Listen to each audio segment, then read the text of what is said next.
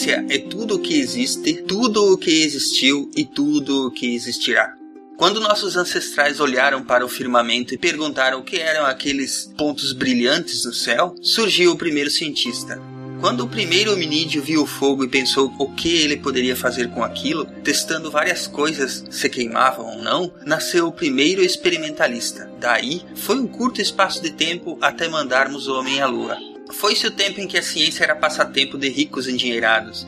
Era preciso divulgá-la. Era preciso que outras pessoas tivessem acesso àquele saber. O conhecimento desceu do Olimpo e foi trazido aos homens através de divulgadores. Hoje, não apenas cientistas divulgam a ciência, mas muitos homens, mulheres e até crianças compartilham um pouco do que sabem. E a moderna tecnologia de informação facilitou em muito essa transmissão de saber. Estamos na era da informação. Só precisamos que esta informação seja transformada em conhecimento. Portanto, a figura do divulgador científico é de extrema importância. Ou será que não?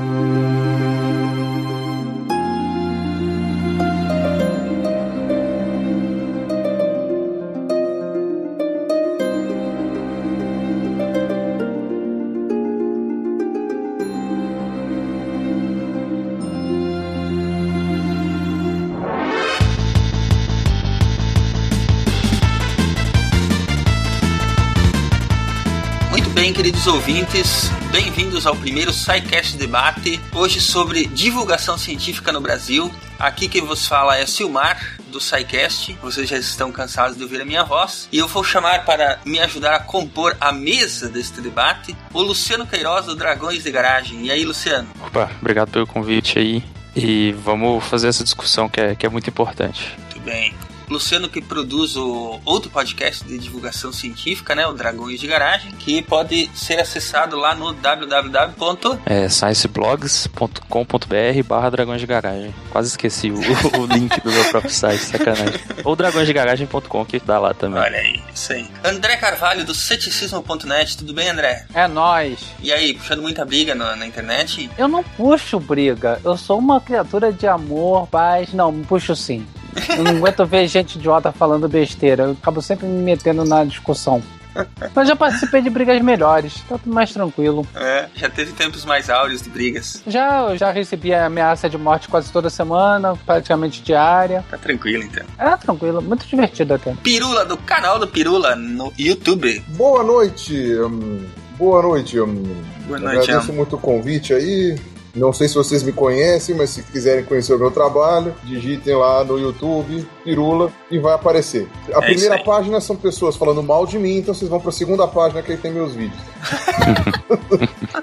Esse tal de pigula. Isso, né? junte-se aos bons. Esse tal do Pirula, é isso aí.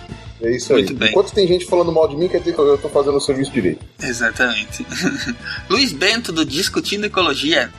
E aí, pessoal, tranquilo? Não sei se alguém lembra de mim, mas eu gravei o SciCast sobre cerveja. Mais repercutido ever. Eu costumo dizer que qualquer um que faça faculdade de química e não vá pro laboratório para fazer algum tipo de bebida não fez uma boa faculdade. Eu concordo que cerveja tem tudo a ver com divulgação científica, com ciência, com a vida, com tudo. O universo e tudo mais. É isso aí. O universo e tudo mais. Vocês estão ouvindo o SciCast, o podcast sobre ciência mais divertido da internet brasileira. Science World Beach.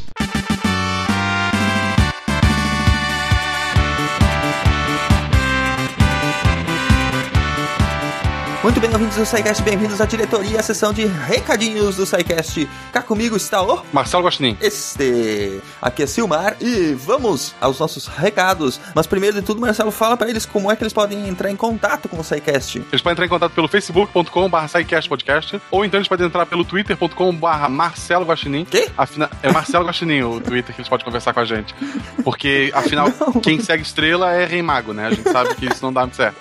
É, se, tiver, se tiver alguém que use, né, a plus.google.com, é, SciCastBR, o negócio é tão estranho que nem tem o nosso nome oficial, ou mandar um e-mail para contato.scicast.com.br. Muito bem. E a melhor forma de enviar sua dúvida, crítica ou elogio é através do formulário de contatos do site. Procurem lá no menu Contatos. Então, Marcelo, o que que aconteceu na semana passada? Vocês foram na Campus Party. Mi, mi, mi, mi, mi. fomos a Campus Party, só que o Marcelo não estava lá. Alguém tem que trabalhar nessa equipe, né? Pois é. Então, vamos deixar aqui o nosso profundo agradecimento a todos os ouvintes e pessoas que nós é, encontramos e conhecemos lá na campus. Foi muito divertido. Tivemos muito trabalho lá, mas foi sensacional a oportunidade que tivemos de estar por lá. Vamos agradecer também a organização, que foi muito prestativa, foi muito competente na organização, no transporte das pessoas que iam participar das atividades. Funcionou tudo com esmero. Teve ar-condicionado, Marcelo. Tinha água? Tinha água, muita água. Faz brincadeiras, Marcelo. Essa hora da noite eu, eu não tenho muito o que fazer, cara. Anotação mental, nunca gravaram os recados depois da meia-noite. É. Então vamos deixar o nosso, nosso agradecimento. Se você nos encontrou lá, muito obrigado. Se você viu as nossas palestras, nossas atividades pelo streaming, muito obrigado. E estamos aí, esperamos que o ano que vem possamos melhorar ainda mais. Estávamos meio tímidos lá, né? Primeira vez que a gente foi para esse tipo de atividade. É, estávamos eu, o Ronaldo, a Estrela, a Fernanda, a Bel, o Jorge. Estávamos todos lá, todos empolgados, mas com, com aquela. sempre com aquele nervosismo de primeira vez, né? Humildade, é humildade. Esperamos não ter dado muita bola fora, né? Mas enfim, ano que vem vamos tentar melhorar, vamos tentar fazer coisas ainda mais divertidas, ainda mais diferentes. E é isso aí. Muito obrigado a todos que nos ajudaram por lá. Muito obrigado a todos que foram lá nos conhecer, nos dar, nos, nos dar abraços, tirar fotos. E estamos aí para isso mesmo. O pessoal que tiver foto, manda pro e-mail, em especial as constrangedoras. A gente tá aqui para reunir esse tipo de material. O Marcelo está separando todas as fotos constrangedoras, fazendo um dossiê contra, Tô. contra os É, membros que vingança lá. por não ter ido. É. Muito bem. O que mais? Semana que vem voltam as aulas normais, né, Marcelo? Esta semana estamos tendo a nossa reunião pedagógica de início de ano. é, o ano só começa depois do carnaval, né? Oficialmente. Verdade. Não, não, olha só. Semana que vem é pós-carnaval e episódio 69. Olha que bonito. Não isso, significa isso vai nada, dar o que falar, hein? Isso vai dar o que Não, falar. não significa nada. Não, né? Acho que não. Enfim, semana que vem teremos a volta da detenção, a leitura de e-mails dos nossos queridos ouvintes, então podem começar a bombardear as nossas caixas de e-mails com as suas eh, contribuições, né? E falando em contribuições, Marcelo, o que que nós estamos pedindo gentilmente aos nossos ouvintes que façam o quê? E ajude a gente, faça doações, né? É, a gente sabe que quem doa pro SciCast tem uma vida melhor, tem. é, sempre cresce na vida, ou não, né? Ao menos tanta- tem mais ciência na vida, É, né? vocês acreditam em tanta bobagem? Olha, eu ouvi dizer que se muita gente doar pro SciCast, a cantareira volta a encher, sei lá. Mas assim, a gente precisa pagar o servidor. Se você é de gente, São Paulo, então doe ao SciCast que não vai faltar água. E se tu quiser que continue faltando água em- São Paulo porque tu não gosta deles, doa também. Quem doar mais vence no final. Muito bom. Então é isso aí, vamos para o nosso debate, para a nossa pseudo reunião pedagógica com nossos amigos Pirula, Luciano, André e Luiz Bento. É isso aí então, né? Vamos lá então, Marcelo. Vamos. Quer dizer, eu não, porque eu não tô nesse episódio. É, viu? Bem feito. Então vamos ver, vamos ver quem vai ganhar essa semana na disputa de quem tem mais seguidores. Se vai ser o Marcelo, se vai a Estrela. Vocês continuem aí com o SciCast e nos vemos na semana que vem. Um grande abraço. Manda um beijo, um abraço pra esse povo, Marcelo. Pessoal, carnaval tá aí. Vocês não precisam usar camisinha, porque é melhor de vocês ficar em casa mesmo e ver Netflix. Mas se sair, Se cuidem, se cuidem, galera.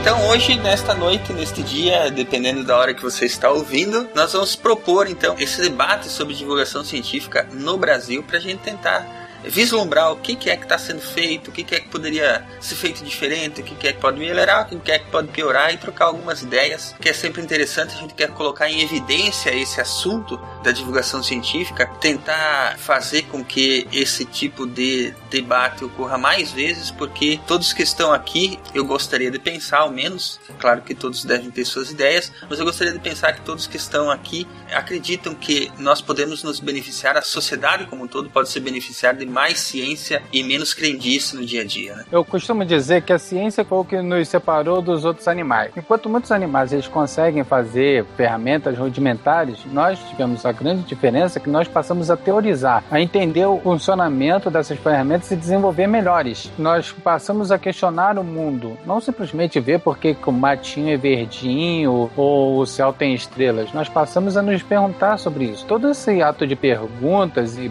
busca e curiosidade é a própria essência do pensamento científico. Eu não sei se eu iria tão longe assim de que a ciência é o que nos diferencia dos demais animais. né? Eu acho que tem mais coisas que nos diferenciam além da ciência. A ciência é obviamente uma delas, mas é óbvio que a sociedade como um todo se beneficia com mais ciência. O que eu tenho medo é que as pessoas não saibam digerir muito bem isso, porque como disse o Daniel Dennett uma vez, né, a ciência ela quebra um pouco o encanto que as pessoas querem. Né? Ela gera outros encantos, a meu ver, são muito melhores, são muito mais, como se fala, consoladores para o mundo e tornam tudo muito mais bonito. Mas tem gente que não quer ouvir isso, né? Mas enfim, isso aí é papo pro resto do debate. Não vou queimar largado. Eu concordo em parte, né, com os dois, é claro, né. Eu acho que a ciência realmente é muito importante, ainda mais, principalmente na época que a gente vive. Eu acho que talvez há alguns anos atrás a importância relativa era grande, mas não era tão absurdamente grande como é hoje. Que a gente depende de ciência no nosso dia a dia e nem percebe. Né? Então eu acho que como debate hoje é divulgação científica, a melhor maneira de fazer com que as pessoas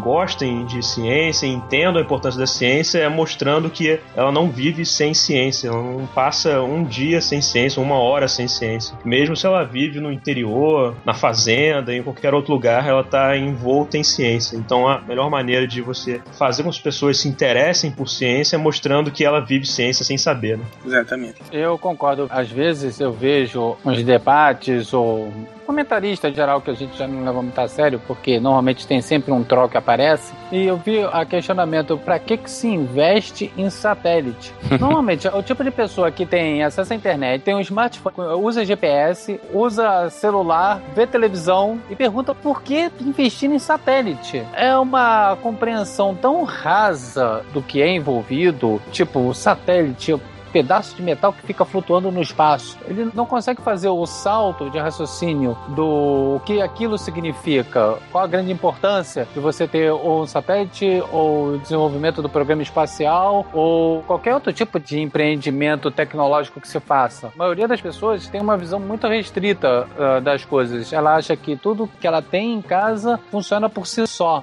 não há uma tecnologia que vai se encadeando, como eu digo, como uma grande corrente cheia é de elos. É difícil de abrir a cabeça das pessoas para um pouco de pensamento crítico, né? Pensamento para ver além do que está ao redor dela, em volta dela, né? Eu chamo isso geralmente, é, eu tenho o meu termo para isso, é de pasteurização do cotidiano.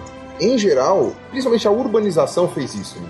Ela pasteurizou muito a vida das pessoas, porque é tudo muito fácil. É tudo muito simples. Você compra com dinheiro e a coisa tá lá na sua casa e ela funciona. Ah, não funciona mais? Você joga fora ou você chama um técnico. Ah, não sei o que, entendeu? Então você tem essa pasteurização que faz com que as pessoas não saibam de 20% do que é feito e da onde vem aquilo, daquilo que, que te cerca.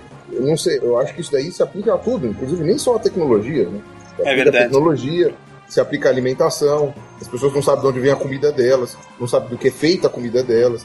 As pessoas não sabem de onde vem a energia que elas usam no dia a dia da casa delas, elas acham que vem do interruptor, que vem da tomada. De onde vem a água, que quando abre a torneira, e aí todo mundo. Agora que tá não faz sem nem água, ideia tá... do porquê que você deve economizar água, né? Não faz a menor ideia. A menor ideia. Não tem uma questão de causa-consequência, né? Exatamente. E aí, eu, o único jeito que você tem de acordar as pessoas para isso é ficar cutucando elas. Eu não conheço outra maneira que você tem. É, esse é um dos papéis do divulgador, né? Less than half of all American adults understand that the Earth orbits the Sun yearly.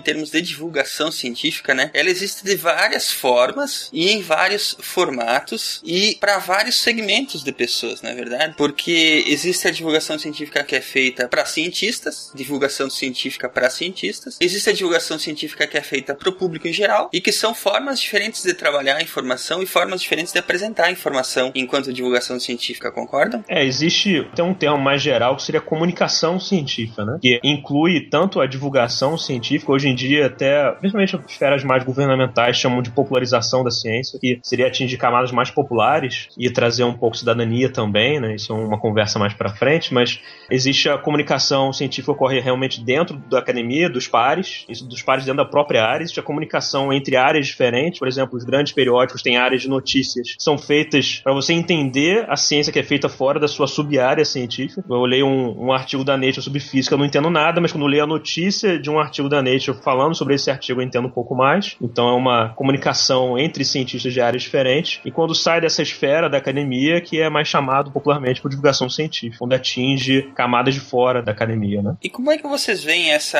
é, Já entrando no nosso primeiro questionamento aí do debate, como é que vocês veem essa divulgação científica para as massas, para a população em geral? No nosso caso, do Brasil, o brasileiro médio odeia ciência. E por que, que você faz divulgação científica afinal? E nós precisamos realmente fazer essa divulgação científica para as massas? Tentar criar gosto pela ciência na população? Olha, eu acredito firmemente nisso. O brasileiro médio, ele não gosta de ciência. Por um motivo bem simples. Você não consegue gostar de algo que você não entende. E a maioria não entende. Fica uma... Muito má divulgação. Isso, por mais que a gente se esforce, mas não adianta. Os grandes veículos de informação, jornais, rádio e televisão. O cara tá morando lá em Pirapozinho do Oeste, lá do interior do Amazonas, ele pelo menos tem um rádio ou uma TV em preto e branco. E ele não tem acesso a tudo. Então ele acaba não se importando. Quando muitas das vezes uma divulgação científica irá afetar a vida dele, em termos de saúde, por exemplo. Então, acaba uma visão que a ciência tem que ser algo complicado. Não é uma boa divulgação, algo que fale claro, simples. Muitas das pessoas não têm acesso à internet. Ou quando tem acesso à internet, não sabem onde buscar informação. A pessoa usa mais redes sociais e mas como ele usa essa rede social? Eu não sei quanto a vocês, mas eu acho que a boa divulgação científica para a população, ela não está ligada a divulgar os conceitos da ciência em si, mas em desmistificar as coisas que muitas vezes permeiam o imaginário popular, né? Vamos pegar um exemplo clássico. Sempre chove em finados. Enquanto que se a pessoa entende como é que ocorrem os processos de formação de chuva e outras coisas, ou mesmo até os processos estatísticos para medir isso, ela vai saber que aplicando raciocínio e razão àquele questionamento ou àquela afirmação, é possível chegar a conclusões diferentes. E ela não precisa acreditar em tradições que não têm comprovação ou em coisas que ela escuta e que não tem comprovação. Ela não precisa aceitar cegamente conceitos e questões que chegam a ela sem questionar. Eu acho que talvez a divulgação científica está mais ligada a propor que as pessoas questionem o mundo à sua volta, que sejam curiosas. O que, que você acha disso, Pirula? Eu posso concordar discordando, não? Pode concordar discordando. Eu concordo com tudo que você falou, eu acho que é isso mesmo. A ciência ela é quase indissociável do ceticismo ah, no que diz respeito à divulgação científica, né? quase indissociável do ceticismo, porque você tem um ponto de chamariz que vai fazer com que as pessoas se interessem pelo que você está falando. Tá? Então, uma ótima maneira de você chamar atenção para uma explicação científica é quando você pega uma coisa popular, uma coisa conhecida e explica o que existe por trás. Mas eu vou discordar porque você pegou exatamente o tipo de exemplo que não interessa quanto divulgação científica você faça, as pessoas vão continuar acreditando nesse tipo de superstição boba, sabe? Eu acho que é mais fácil você desmistificar, por exemplo, coisas mais grandiosas do que coisinhas pequenininhas que a avó ensinou. Essas coisas elas ficam arraigadas na cabeça de uma maneira tão forte e pelo menos o que eu observo da realidade que me cerca, né? Pode ser que eh, outras pessoas observem diferente, mas o que eu vejo é que as pessoas elas são muito apegadas a essas tradições eh, de superstiçãozinha, de não pode virar o chinelo para baixo, não matar a mãe, sabe? E que não pode é, Quebrar que- espelho das sete anos de azar. é, umas coisas assim, e fica aquele negócio de que não pode chutar macumba, sabe? Não sei, tipo, ah, eu não acredito, mas na dúvida, né? Eu vou virar o chinelo. Vai que a minha mãe Sim, morre. sim, sim, sabe? sim, verdade. Fica essas coisas. Então eu acho que, assim, nesse caso, a ciência, eu acho que ela serve mais para desmistificar, e basicamente é isso que eu percebi no meu histórico de divulgação científica, né? Porque foi exatamente isso que chamou mais a atenção das pessoas que vieram me procurar, era quando eu desmistificava bobagens que estavam sendo ditas acerca da realidade. As pessoas falavam assim, não, vocês não estão nem raciocinando, nem refletindo no que você está falando, porque esse hoax ou essa bobagem é tão absurda que você não parou para pensar. É claro que quem faz isso muito bem é o Gilmar do E-Farsas, né? Ele faz isso de maneira... Mas mesmo o, o primeiro, acho que foi o primeiro blog de ceticismo do Brasil, do Kentaro Mori, né? O Ceticismo Aberto, ele já fazia isso, ele ficou famoso desmistificando aquelas visão de UFO lá que o pessoal tinha. Quer dizer, você não consegue dissociar a divulgação científica, pelo menos no Brasil, de ceticismo, de tentar explicar que, sei lá, que a homeopatia não funciona, que a astrologia é uma bobagem, que, uh, sei lá, que o nióbio não está sendo contrabandeado por índiozinho, que a Pepsi não tem fetos abortados na sua composição, sabe? Tipo, Que não tem é, chemtrails nos aviões. isso que não tem chemtrail nos aviões, sabe? Tipo, é todo esse tipo de coisa. Mas o meu primo, que conheceu alguém dentro das empresas, disse que é verdade. O fato é que a gente tem uma batalha em glória contra a crendice, a superstição e a pseudociência, né? É como eu digo, as pessoas querem acreditar naquilo. É, e na verdade não é nem que a- eu, assim, eu tenho lá, eu acho que não é nem que a pessoa quer acreditar, ela não quer ser contrariada. É mais cômodo, né? É, muito mais cômodo. O que que tu acha disso, hein, Luciano? Eu concordo um pouco com o que o Piguga falou também. Tipo, essas questões pseudocientíficas e de ceticismo, ser cético em relação a alguma coisa. Eu acho mais apelativo pra gente poder tratar sobre um assunto científico, mas às vezes você falar de um assunto científico sem ter esse apelo só por falar, pelo alvo, ter interesse nisso, acho que também é válido, né? Sim, também é válido. É meio que o- a gente já comentou pregar pro convertido, mas a gente tem que manter o convertido junto também, né? Acho que os dois são válidos. São Deixa válidos eu duas só fazer uma observação. As pessoas interpretam o cientificismo como uma coisa tão ruim, uma coisa tão negativa, uma forma que as pessoas veem. Eu noto quando as pessoas querem às vezes me ofender, me chama de cético. Por algum motivo, elas acham que isso é um xingamento. Eu te ofenderia se chamasse cético do clima. Eles cagaram no ceticismo pra sempre. Eu acho que tem que mudar essa palavra, cara. Então, negacionistas, bom, chama o que quiser, eu chamo de idiotas, mas deixa pra lá. então, o ceticismo é o ato, basicamente, de você se perguntar aquilo, você não aceitar algo passivamente. E a melhor ferramenta é a ciência. A ciência que é o conhecimento acumulado por séculos e mais séculos ao longo da história da humanidade. Então, é um conhecimento que já tem. É o mesmo ceticismo se eu virar assim, se eu colocar um quilo de sal no feijão, ele vai dar uma comida gostosa. Ninguém vai acreditar nisso, mas a pessoa não vai se dizer cética com isso, porque esse ceticismo é uma coisa feia. Ainda há esse tipo de senso comum, esse tipo de pensamento onde liga, ou quando eu ligo diz é, ceticismo é ateísmo. Uma coisa não tem nada a ver com outra. Exatamente. Apesar de que, né, dificilmente um cético foge do ateísmo, né? Não, mas ceticismo com relação a quê? O testemunho de Jeová é cético com relação ao dogma da Santíssima Trindade, e nem por isso ele é É, assim, eu vejo o cético, é, apesar que, é, como foi falado aí, a palavra ficou descaracterizada, né? Vamos dizer que a pessoa tem que ser questionadora do mundo que está ao seu redor e obedecer aos princípios básicos do método científico, enquanto relação dela com o dia a dia. Eu vou lembrar vocês aqui de umas palavras que eu gosto sempre de, de carregar comigo, ó. Vocês já vão saber de quem que eu tô falando. E já vai ler a Bíblia já. Não. Testar ideias através de experiências e observações. Continuar a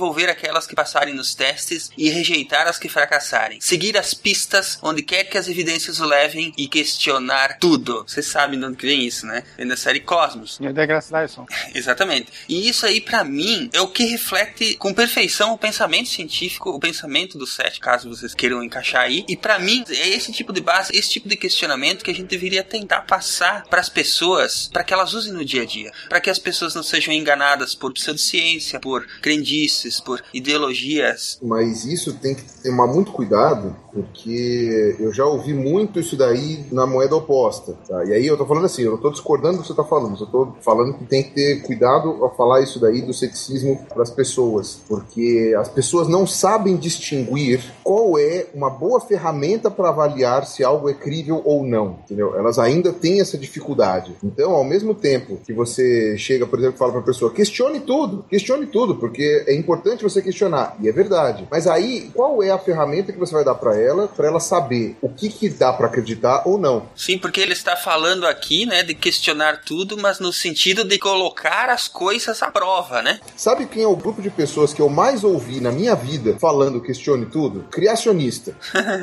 Eles falam questione tudo. Eles falam dessa teoria da evolução, mas isso daí é tudo uma lorota. Menos a teoria do criacionismo. Entendeu? Exatamente. Não, é, mas é que o pessoal do design inteligente, por exemplo, eles já não falam qual criacionismo que eles defendem. Então, tipo, eles ficam meio etéreos. Eles falam só pra criticar a evolução. Então, quer dizer, se você chega e fala assim pra pessoa, seja cética, questione tudo, e a pessoa vai pegar. É a preciso aprofundar esse pensamento, né? Exatamente, você precisa falar, questione tudo e pense. Aí, eu gosto muito daquele texto do Richard Dawkins que ele fez pra filha dele quando ela tinha 10 anos, que ele falou: boas e más razões para crer. É um texto muito bonito, tá? Eu ainda acho que ele pegou um pouco pesado, talvez fazendo isso pra filha dele de 10 anos, mas tudo bem.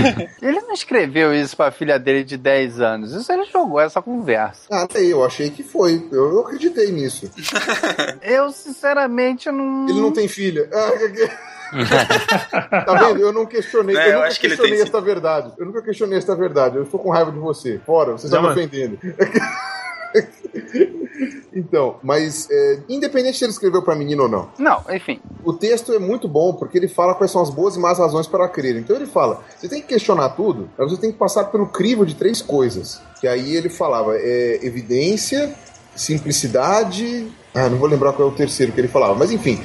Aquilo que você tem boas razões para acreditar, porque você tem boas evidências. Depois, além das evidências, tem que ver. Às vezes você tem mais de uma ideia conflitante. Qual é a mais simples, né? A hipótese mais simples, ensina um pouco na vala de Ockham. E depois ele tem a terceira coisa que é. Ai, tinha é o terceiro motivo. Mas é, é muito bonito esse texto porque ele fala isso. Ele fala exatamente isso. Questione tudo. Mas se você vai questionar tudo, você vai ficar vazio. Você vai começar a duvidar de tudo, você vai ficar paranoico. Então, no que eu posso acreditar? É, mas assim, eu acho que exatamente cabe fazer a distinção desse questionar tudo no sentido de pôr os fatos e as evidências à prova, entendeu? Isso é uma ferramenta da ciência. É um experimento que é feito para comprovar alguma coisa. Ele tem que ser colocado em questionamento, ele tem que ser colocado à prova, tem que ser refeito várias vezes para ver se aqueles resultados são confiáveis, entende? Eu acho que o questionar tudo é nesse sentido. É, mas olha só, vocês só estão dando uma derrapada num ponto. Vocês pegaram a citação do Tyson da parte de questionar tudo, mas esqueceram uma outra parte que vai assim: vá aonde as evidências lhe levem. Ou seja, você está coletando evidências, coletando provas, coletando informações. Você não está simplesmente sentado com a mão no queixo, dizendo assim: não acredito em nada. Isso não é ceticismo, isso não é descrença, isso é ignorância. Você está se recusando. É teimosia. a- É teimosia isso. Uma coletânea de todos os defeitos que o ser humano pode ter: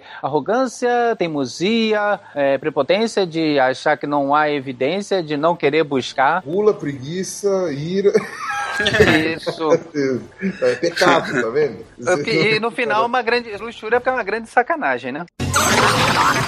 It's it's not that um, pseudoscience and superstition and uh, new age so-called beliefs and uh, fundamentalist zealotry are something new.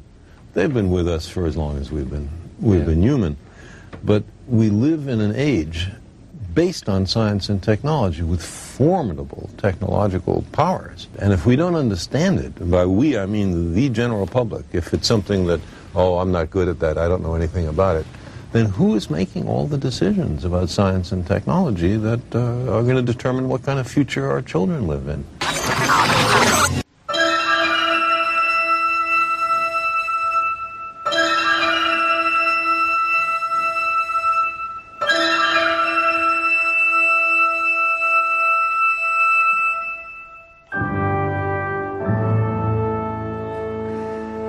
Sentido, o que vocês acham dessa proposição? Será que nós estamos acertando, ou não estamos acertando, ou estamos indo pelo caminho errado, ou o caminho que eu proponho, por exemplo, é o caminho errado, ou é o caminho meio certo, de tentar ensinar o público, por exemplo, a considerar as coisas com razão e a colocar as evidências que estão ao redor delas no dia a dia à prova. Pensar por si mesmos, né? Eu acho certíssimo. Não há outra maneira de fazer a coisa. O único problema que eu vejo, eu não lembro agora quem aí que falou, que isso é um pouquinho de pregar pra crente também, né? É pregar pro convertido. Mas não importa. Você tem que pelo menos dar ferramentas para que essas pessoas mais interessadas em pensar de forma racional consigam levar isso para as pessoas que estão ao seu redor. É assim que você chega na- nas pessoas. Eu vejo também que é uma maneira errônea, assim você coloca e a pessoa exatamente compra a sua ideia do nada. Também isso é uma forma de crença. Ele não tá questionando você. O que não pode simplesmente é, não, não acredito em você, não acredito. blé." Não, a pessoa tem o direito de não acreditar no que nós falamos nas nossas divulgações, mas eh, de uma forma racional. Eu não acredito por causa desse ponto, por causa desse motivo, porque eu vi, porque eu li a respeito de uma coisa com um ponto que contradiz o seu. Aí é uma forma de raciocínio. Aí é uma forma saudável. de- Sim, exatamente. Eu acho que enquanto a gente tá por esse caminho em que a gente expõe os fatos, expõe os argumentos e não se considera dono da verdade a ponto de não aceitar argumentos contrários e consegue mostrar para as pessoas com quem a gente está conversando que essa é uma boa atitude, é estar aberto também a outros questionamentos e a outros fatos e a outras evidências, é dessa forma que se faz a ciência, e dessa forma que se tem um pensamento lógico e racional na vida. É só completando, eu acho que a gente tem que fugir de dois grandes problemas em relação a falar sobre ciência, tentar convencer os outros que ciência é importante. O primeiro é não usar do mesmo argumento de autoridade, de que ciência é a resposta para tudo e que está sempre certa, que não tem erro, porque no primeiro erro, no primeiro problema, no primeiro cientista que falsifica um gráfico, na primeira queda, as pessoas vão falar aí, ó, cientista também erra, então tá tudo errado. E foi muito o que aconteceu no caso de aquecimento global, quando divulgaram e-mails que cientistas trocaram e que falaram, aí, ó, cientista tá combinando tudo, mesmo depois vendo que isso não era verdade, que eles estavam com certeza invadindo e-mails deles, estavam tratando de e-mails pessoais, mas só ter jogado isso para cima já foi considerado como, olha, a ciência erra também, são pessoas e fazem coisas erradas. Quando a gente bota autoridade em primeiro lugar, acontece isso. É quase impossível ter uma conversa com criacionistas sem que eles enfiem a porcaria do homem de Piltdown lá no meio. Sempre vão falar, ah, tá vendo? Mas a ciência falsificou. Há 150 anos atrás, é a ciência falsificou, né? A ciência caiu numa lorota. Não, mas aí é que tá. Eu acho que nesses casos, tá, é uma boa estratégia exatamente assumir, e nós sabemos que é assim que funciona. A ciência se autocorrige. Ela erra o tempo todo e ela se corrige o tempo todo. E é por isso que se questiona o tempo todo os resultados. Um cientista questiona o outro, uma pessoa questiona a outra, e assim vai se construindo o conhecimento com base em analisar evidências e onde as evidências levam esses experimentos. Hum, Por exemplo, o que o Pirula acabou de mencionar do homem de Piltdown. Ele ficou tanto tempo com isso porque os descobridores, entre aspas, eles se recusavam que os cientistas tivessem acesso ao material para estudar. Ou seja, não havia ciência ali. Não, teve uma cagada assim. O professor Woodward, que foi o cara, inclusive alguns dos materiais que eu trabalho foi ele que escreveu. O professor Woodward, ele ficou muito feliz com isso, ele caiu no conto desses golpistas e ele aceitou e publicou o material. Tá, esse material foi publicado. Obviamente que em pouco tempo ele percebeu que ele tinha sido enganado. Só que aí ele ficou com tanta vergonha de ter sido enganado que ele sustentou essa mentira, ou pelo menos omitiu que era mentira, até o dia que ele morreu. No dia que ele morreu, no leito de morte, ele falou: É, eu sabia que era mentira o tempo todo, mas eu fiquei com vergonha de assumir que eu tinha sido enganado por uma montagem tosca, mais podre que, que Photoshop de segunda, sabe? Uma montagem horrorosa, né? E ele foi enganado. Um dos grandes anatomistas, né, paleontólogos da época, ele foi enganado. Então, quer dizer, obviamente quem arquitetou isso não foi um cientista, mas o cientista foi enganado e o que matou o professor Woodward foi o orgulho dele, a vergonha de ter sido enganado, porque naquela época você ainda tinha muito aquela ideia do curador de um museu, do curador de uma coleção, como um, um sacerdote mesmo, né? era quase como um mestre da razão, era exatamente esse apelo à autoridade que foi dito agora há pouco. E a gente tem que lembrar que o apelo à autoridade, ao menos para quem está habituado a questionar o mundo ao seu redor, ele é uma das primeiras evidências que a gente usa para pôr por terra a pseudociência, né? Porque o apelo à autoridade vem antes do que os fatos, nesse caso. É, é claro que existem cientistas de todos os jeitos. Os cientistas também são humanos, né? Estão sujeitos a esse tipo de pressão, a esse tipo de sentimento e assim por diante. Mas cabe também falar para as pessoas que elas devem tomar cuidado com esse tipo de argumento, né? argumento vazio. E, às vezes, cientistas eles são tão humanos, são tão frágeis uh, quanto qualquer pessoa, como o caso de Percival Lowell. Ele queria tanto encontrar algum vestígio de civilização em Marte, ele, com o trabalho de Giovanni Schiaparelli, ele leu a palavra canale e traduziu para o equivalente a canais, de, como braços de rio, seria canals. Naquele caso, a cabeça dele que criou as linhas, né? Não tava vendo nada lá. Não, tinha as linhas, mas ele interpretou como se fossem canais feitos por seres inteligentes. ele queria tanto, e não era uma coisa que ele inventou por má fé. Ele simplesmente acreditou naquilo. E ele defendeu por muitos e muitos anos que aqueles canais eram realmente feitos por alguma inteligência extraterrestre. Bom, alguém gostaria de acrescentar alguma coisa antes da gente avançar? É, eu só eu tava falando que eu tinha comentado de dois grandes problemas, né? Sim. E o primeiro é o apelo à autoridade, quando a gente fala de que não, mas isso não é científico, não sei o que, acaba que isso pode ser usado também contra o, o nosso argumento. E o outro fato é que muitas vezes a pseudociência em geral, ou fatos que não são descritos e discutidos e publicados em revistas, são travestidos de ciência de forma muito fácil para tornar a discussão num patamar igualado, né? Em vez de você ficar discutindo ou só criticando a ciência dos outros, você pode falar, não, mas eu também faço ciência, olha aqui, eu publiquei em tal revista. Não é a revista que vocês publicam e é ali que sai ciência, então é bom de tomar cuidado para não apelar à autoridade máxima de que tem que ser científico, tem que ser publicado nas melhores revistas, e só assim que é ciência, porque isso também pode ser utilizado de forma contrária, quando as pessoas travestem pseudociência de ciência para ganhar um patamar na discussão. Mas é porque aí a gente está falando também, o nível de ignorância da população, em geral, é muito grande. Bom, eu acho que a gente vai tratar disso em próximos tópicos, né? Não quero atrapalhar também o andamento aí. Mas é muito difícil você não apelar para essa questão do tipo da revista indexada, da revisão por pares, etc e tal, de como funciona a ciência. É muito complicado. E eu entendo o que você disse, que realmente a gente não precisa, a gente não pode usar isso como um baluarte da certeza, porque muita coisa de merda é publicada em revista científica, mas eventualmente ele é um critério muito forte que as pessoas nunca nem ouviram falar. Então, é, às vezes você precisa falar esse tipo de coisa e dizer por que que tal artigo é mais crível que este aqui. Porque este artigo foi publicado num papel de pão do, do, jornalzinho da esquina do cara, e esse artigo aqui foi publicado por cientistas respeitáveis numa revista de impacto. É óbvio que os dois podem estar errados, mas a chance do segundo estar mais correto é maior do que o primeiro, né? É, o importante é que muitas vezes a gente está discutindo de conteúdo, né? Que até o André falou do brasileiro odiar a ciência, né? Na verdade, eu discordo porque nas últimas pesquisas feitas em termos nacionais falam que o brasileiro, pelo menos, divulga um gosto pela ciência ciência. Ele gosta até mais de ciência do que de esporte em geral, quando se perguntam para ele o que ele gosta. Mas o problema é que às vezes ele não sabe onde procurar e nem como procurar e nem sabe nem como consumir isso, né? E muitas vezes tá o erro na gente mesmo de não saber converter esse conhecimento científico. E aí ele vai pegar um History Channel, vai abraçar e vai falar, é tudo que eu queria ouvir.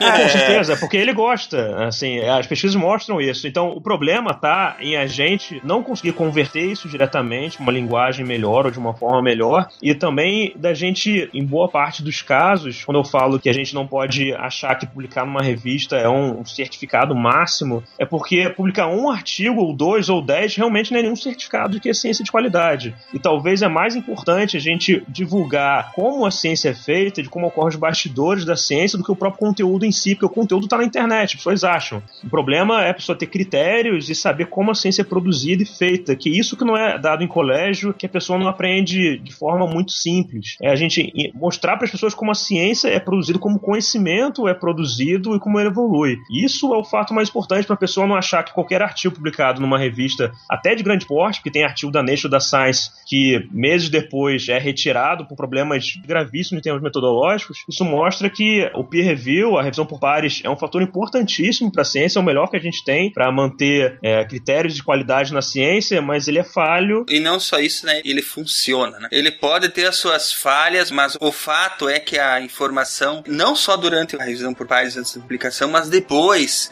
seja ele um experimento, ou seja ela uma pesquisa, e se ela for relevante para alguma indústria, ou para algum conhecimento, ou para alguma coisa que vai acarretar mudanças em algum lugar, esses experimentos e essas pesquisas elas vão ser refeitas por outras pessoas. Esses fatos vão ser questionados e se houver algum problema ali vai acabar sendo descoberto, porque é assim que a ciência funciona. Deixa eu só fazer duas observações. A primeira observação é: o método científico tem falhas? Tem. Tem muitas falhas? Tem. Mas ainda é o melhor que nós temos. Nós ainda não desenvolvemos uma ferramenta que seja melhor do que o que nós entendemos hoje por método científico. Ele funciona? Funciona. Funciona muito bem? Funciona muito bem. Ele é perfeito? Não. Ele funciona muito bem, só ele é demorado. As coisas não acontecem do nada, entendeu? Mas é exatamente é isso que dá a garantia que você está tendo algo com lisura. A parte do brasileiro odiar a ciência, por que, que eu falo isso? Porque ele gosta de ciência. Ele não gosta de ciência. Ele gosta daquilo que a mídia vende para ele como ciência. Por quê? Teve lá a previsão absurda, estúpida e totalmente sem o menor sentido que o avião ia cair lá na Paulista. A TAM mudou o número do voo. Por quê? Porque caiu as vendas. Se ela não mudasse o número do voo, ah, poxa, a TAM fez isso, ela tá certa. Ela é uma empresa. E empresa vive para ter lucro, para dar lucro para os seus acionistas, para ter lucro, para poder pagar o salário dos seus funcionários. Ela não pode simplesmente, não, vou abraçar a questão científica e manter. Mas o diretor da TAM entrou no avião para provar que ele não ia cair. Mas aí trocou o número do voo.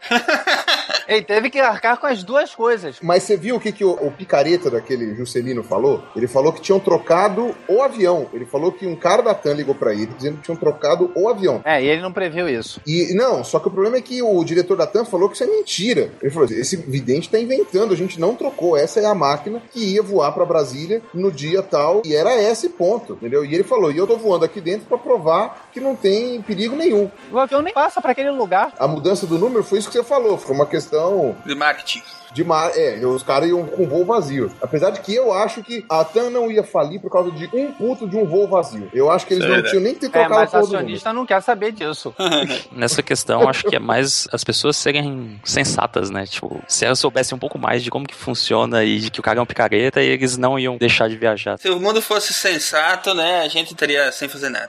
Teve gente que faltou o emprego, tem gente que mudou itinerário pra não passar ali porque o avião ia cair. Qualquer pensamento mínimo, tipo, o avião vai cair, por que que ele vai cair? Simplesmente porque alguém que se alega ter poderes mágicos de previsão alegou que viu isso e o síndico coloca lá o papel e aquilo virou uma verdade absoluta. Não houve questionamento. A pessoa não para pra perguntar, pô, mas será verdade? Mas quando você fala que vacina não causa autismo, aí perguntam, pô, mas é verdade mesmo?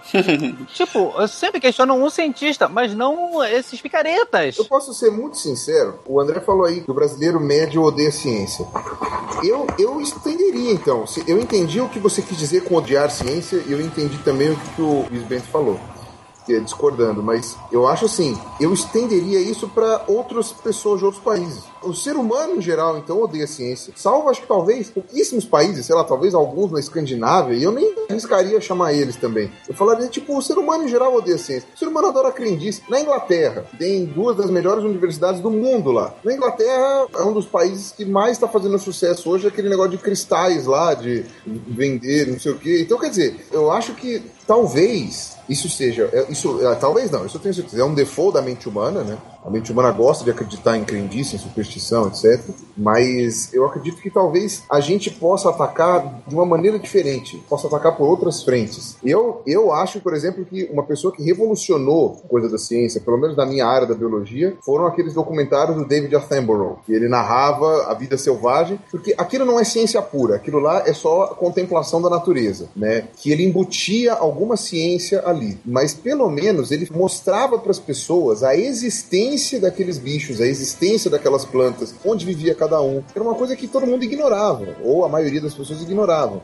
Depois que você já deu uma base para aquelas pessoas, aí sim você pode começar a, por exemplo, colocar valores sobre evolução, sobre preservação, sobre ecossistema. É que nem fala, você não tem como modelar uma estátua se você tem um centímetro cúbico de massinha. Você tem que criar massinha primeiro, você tem que colocar massinha na cabeça da pessoa e aí você consegue modelar para ela mesma pensar e falar: ah, agora eu entendi, ah, faz sentido. Puxa, que legal, nossa, que genial, ah, agora eu sou cientista também, entendeu? Você tem que. is that science is more than a body of knowledge. It's a way of thinking, a way of skeptically interrogating the universe with a fine understanding of human fallibility. If we are not able to ask skeptical questions, to interrogate those who tell us mm-hmm. that something is true, to be skeptical of those in authority, then we're up for grabs for the next charlatan, political or religious, who comes ambling along. It's a thing that Jefferson lay great stress on. It wasn't enough, he said, to enshrine some rights in a, in a constitution or a Bill of Rights. The people had to be educated and they had to practice their skepticism and their education. Otherwise, we don't run the government. The government runs us.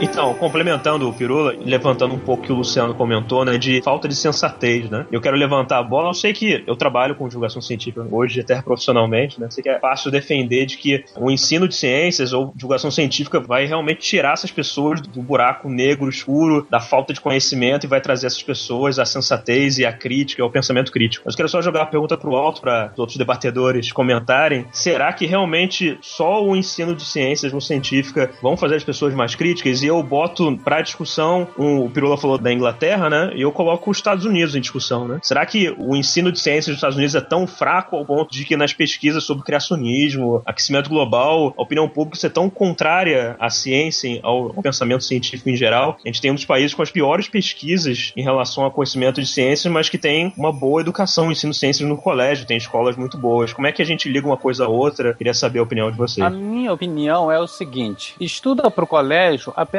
para tirar a nota. Que nem eu vi uma reportagem há, há algum tempo sobre uh, criacionistas indo para a faculdade de biologia. Aí entrevistando eles assim: não, eu não acredito em nada disso. Eu só coloco na prova o que tá na matéria, mas eu pessoalmente não acredito em nada disso. Eu não sei o que, que o cara tá fazendo numa faculdade de biologia. Enfim, ele simplesmente ele participa do que se espera nas provas e exames e as médias não são tão altas assim, mas ele não aceita aquilo. Você vai pro Bible Belt e o reduto criacionista lá é muito poderoso. Ele não é forte, ele tem poder. É poder político, poder socioeconômico e aquilo massacra qualquer atitude, qualquer tipo de divulgação. Por mais que você tenha divulgação, sempre ficará diluído. A influência sociopolítica é altíssima. Então, mas André, essas pesquisas de conhecimento científico não é só no Bible Belt, assim, é, é em termos não, nacionais. Eu sei, eu sei, eu sei. Eu, eu, peguei o, Bible Belt pelo exemplo de ser o extremo, né? Eu parti do princípio já do exagero, dizendo que você tem a forte influência, ainda há a crendice que defendem que a Constituição dos Estados Unidos, já ouvi falar disso aqui no Brasil também, foi baseada nos Dez Mandamentos. Do tipo, é algo extremamente absurdo. É, mas eu acho assim, eu tinha visto uma pesquisa faz pouco tempo, que até me deixou bastante animado, que é óbvio, o qual é o grande problema dos Estados Unidos e por que, que eles tiveram tanta dificuldade? Eu não sei, não vou me arriscar a dar a solução correta aqui. Por que, que tiveram tanta dificuldade de se desapegar da religião, das ideias religiosas, enquanto os seus parentes europeus, por exemplo, foi mais fácil. A gente não pode esquecer também que os Estados Unidos foi uma colônia, né? assim como o Brasil, né? foi explorado, teve a Guerra da Independência, tudo aquilo lá, e eles foram colonizados por, principalmente, aquelas pessoas que estavam fugindo da Europa da perseguição protestante, da perseguição perseguição da Igreja Católica contra os protestantes. Então eram pessoas que chegaram fugidas nos Estados Unidos e eles se agarraram demais às tradições que eles tinham. Então, você pega os Estados Unidos do século XVII, do século XVI, por exemplo, aquele pessoal que morava naquele lugar, e você ia pro meio da Suíça lá, no meio de uma aldeia calvinista, era a mesma coisa. É, agora, os pais fundadores dos Estados Unidos realmente eram pessoas muito mais esclarecidas, mas uh, os Estados Unidos foram colonizados e povoados por europeus protestantes e ainda por cima que tinham sofrido perseguição religiosa na Europa. Então, ficou uma coisa muito forte do ponto de vista tradicional ali. Agora, eu não sei se o que eu tô falando procede, assim, no sentido se esse é o motivo dos Estados Unidos, apesar de ser um país desenvolvido, ainda ser muito religioso. Mas eu acho que se aplica perfeitamente ao Biblical Belt aí que o André tava falando. Agora, uma coisa que eu vi que é muito otimista é que o índice de ceticismo nos Estados Unidos, de compreensão científica, está aumentando progressivamente. E que mesmo o índice de pessoas que se declaram sem religião ah, aumentou absurdamente nos últimos 10 anos nos Estados Unidos. Claro, ainda não chegou que nem na Suécia, na Noruega, por exemplo, que chega a bater metade da população, até um pouco mais. Mas os Estados Unidos estão indo para um franco crescimento. Então eu acredito que não tem jeito. Acaba ficando que nem o Thomas Kuhn falava: você tem que trocar a geração. E tem que trocar a geração, porque quem é velho já não vai mais mudar de ideia. Quem é novo consegue aprender com coisas novas. E tá na essência da pessoa jovem contradizer os pais, os mais velhos, fazer uma revolução, uma coisa nova, entendeu? Eu nunca vi uma revolução sendo feita por gente velha. É sempre por gente nova. Então, é nesse ponto que a divulgação científica entra, e eu acho que o advento da internet foi a grande sacada que fez com que mais pessoas abrissem mão de suas tradições da geração passada. Porque a internet é uma coisa que ainda está vinculada principalmente ao público jovem. Agora que os primeiros usuários de internet estão envelhecendo, né? Então, você vê que isso ainda é uma coisa muito relacionada. Se você for ver a probabilidade dos seus primos mais novos usarem a internet é muito maior do que dos seus avós usarem. Então, quer dizer, é, ainda tem uma coisa relacionada com a novidade, com a juventude e com um acesso à informação que as pessoas mais velhas não têm. Eu acredito que boa parte do que aconteceu nos Estados Unidos é que ainda vai mudar muito com a troca de geração. Eu acredito, mas aí pode me chamar de otimista, né? Sei lá, não sei.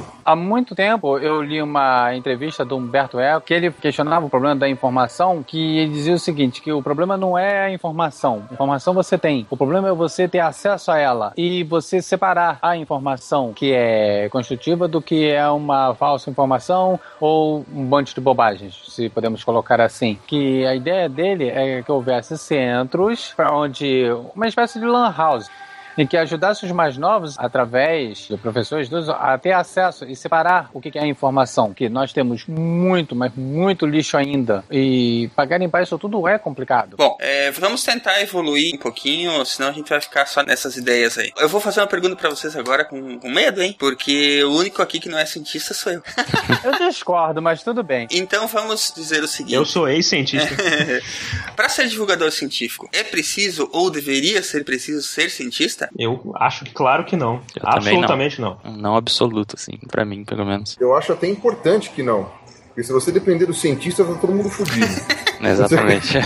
Eu acho que sim. Eu vou dizer por que sim. Por uma questão de conceito. O que é ser cientista? O cientista é aquele que fica enfornado no laboratório com livros e mais livros e faz pesquisa, trabalha num laboratório hiper equipado. Mas se formos ver bem assim, os grandes cientistas do passado não atenderiam a esse tipo de definição. O Priestley, ele era um curioso, mas não podemos dizer que ele não era um cientista. Ele não tinha as condições que tinha Lavoisier de ter um laboratório hiper equipado. Mas ele fez grandes descobertas.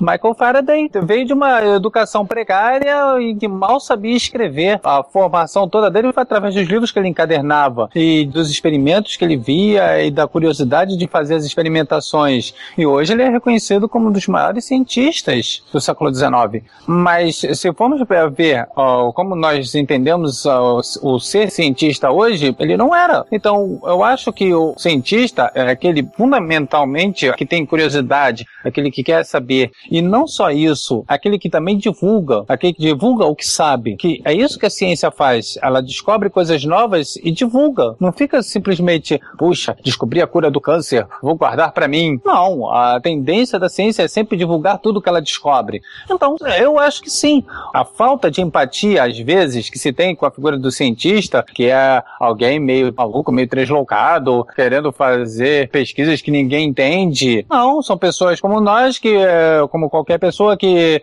numa noite de sábado sai para beber com os amigos, vai ver um cinema, vai dançar, marca um churrasco no domingo. Mesmo tipo de pessoa que, poxa, eu vi algo de interessante na internet, eu vou botar no blog, vou falar no YouTube, vou participar de um podcast. Por isso, quando o Silmar falou que ele era o único que não era cientista, eu digo que não, o Silmar é um cientista também. Ei!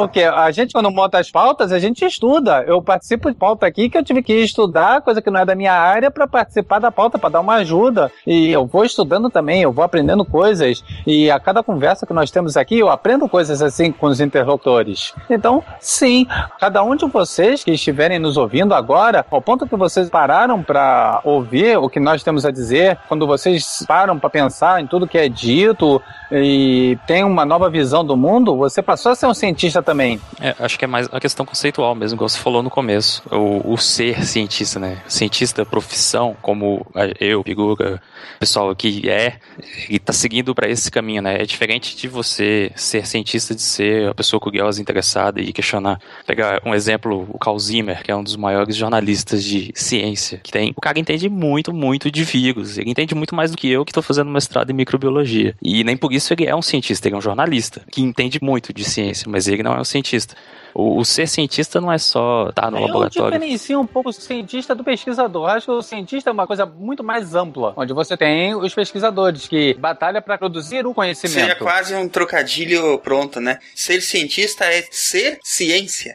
Ter ciência, né? Das coisas ao seu É. redor. É, a questão que ser cientista não é só você estar no laboratório com muitas condições. Você pode fazer isso sem ter todas as condições, só sendo curioso, se perguntando, fazendo testes, às vezes vezes simples que uma criança pode fazer e divulgando, falando para outras pessoas que você fez. E acho que isso é ser cientista, independente do meio. E mas assim, para mim, você não precisa ser cientista. Cientista é profissão como pesquisador acadêmico no instituto de pesquisa, coisas assim. Voltando aos conceitos e terminologias, as pessoas têm a tendência de ver alguma palavra, né? Amador, algo negativo. E eu acho muito legal, porque o amador é aquele que ama. Então, teve, muitos cometas foram descobertos por astrônomos amadores, sem formação universitária. O cara investiu, comprou um telescópio, leu bastante coisa, muito, muitos fizeram descobertas. Então quer dizer que eu posso continuar com o SciCast normalmente, não preciso desistir, então. Deve, deve. Deixa eu só dar o ponto contrário do não, né? Por que que eu fui tão enfático? São dois fatores bem rápidos. Primeiro, quase não existe a profissão pesquisador no Brasil, simplesmente não existe. O que existe são professores, contratados com professores, que fazem pesquisa. O que significa que o tempo para se dedicar especificamente à divulgação científica é muito pequeno. E os poucos que fazem isso, que são trabalhos às vezes muito bons, de muito boa qualidade, ele pouco é, influencia em se ele vai ganhar um projeto ou não, se ele vai ter mais aluno no laboratório ou não, se ele vai ter dinheiro para manter o laboratório dele. Então, o trabalho de divulgação científica feito por pesquisadores no Brasil e alunos de pós-graduação, praticamente são pessoas que fazem isso por motivo nenhum, assim, principalmente só por gostar realmente de ciência. Eu acho que o que falta no Brasil é um reconhecimento dessa atividade feita por pós-graduandos e professores. Enquanto ela não for reconhecida em termos de currículo ou até em termos de bolsas, de projetos, ela vai continuar sendo feita de forma semi-amadora, feito no tempo que sobra no final de semana do pesquisador, que eu tenho certeza que é o caso do Pirula, no meio do doutorado dele, que é o caso da maioria dos blogs de ciência feito por alunos de pós-graduação, que tem a tendência de acabar ao longo do tempo, quando ele entra no doutorado, no pós-doc, ele vai tendo menos tempo. Então, enquanto isso não for reconhecido, vai ser muito difícil de ter muita divulgação científica de qualidade feita por pesquisadores.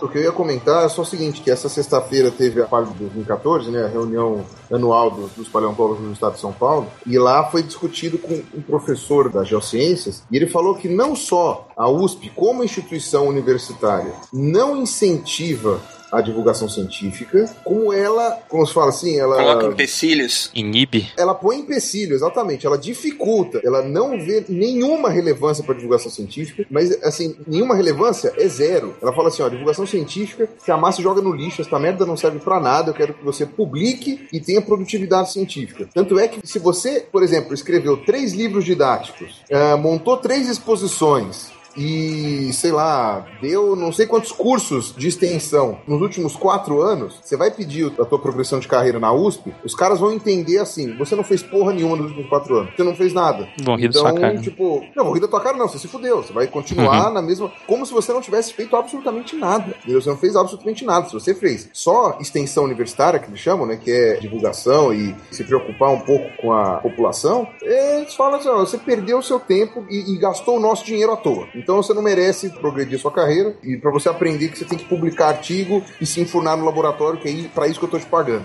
É basicamente isso. Sim, então, é o que eu tava falando, né? O próprio sistema não, não ajuda você a fazer isso, que acaba pessoas que eu acho que nem todo cientista tem que fazer. Eu falei que era absolutamente contra a afirmação do seu mar, é que eu não acho que realmente precisa ser cientista. Não que ele não deva fazer, eu acho sim que ele deve fazer, mas que ele tem que ganhar alguma coisa com isso. Não dinheiro, mas pelo menos é, currículo, ele ganhar pontos em algum concurso, como Pirula. Ele, ele faz vídeos que atingem milhões de pessoas e fica valendo o currículo dele para entrar para uma vaga para professor. Por que não? É, isso é divulgação atingindo diretamente as pessoas. Isso tem que valer alguma coisa para ele o tempo que ele tá Me nisso. falam o tempo inteiro que eu devo colocar, mas só que eu acho que isso daí não vai valer muita coisa, não. Não sei. É, você pode até colocar, depende, vale num desempate, mas não vale no critério, não vai contar pontos diretamente. Isso é muito triste, é chato, né? Mas eu acho que isso é importante de realmente ter mais incentivo, que aí sim os cientistas poderiam efetivamente fazer divulgação científica significativamente em quantidade. E um outro ponto importante, é importante pensar também no fato de que para você fazer divulgação científica de qualidade, hoje em dia, eu que trabalho em museu, mas pessoas que trabalham na internet, em, em jornais,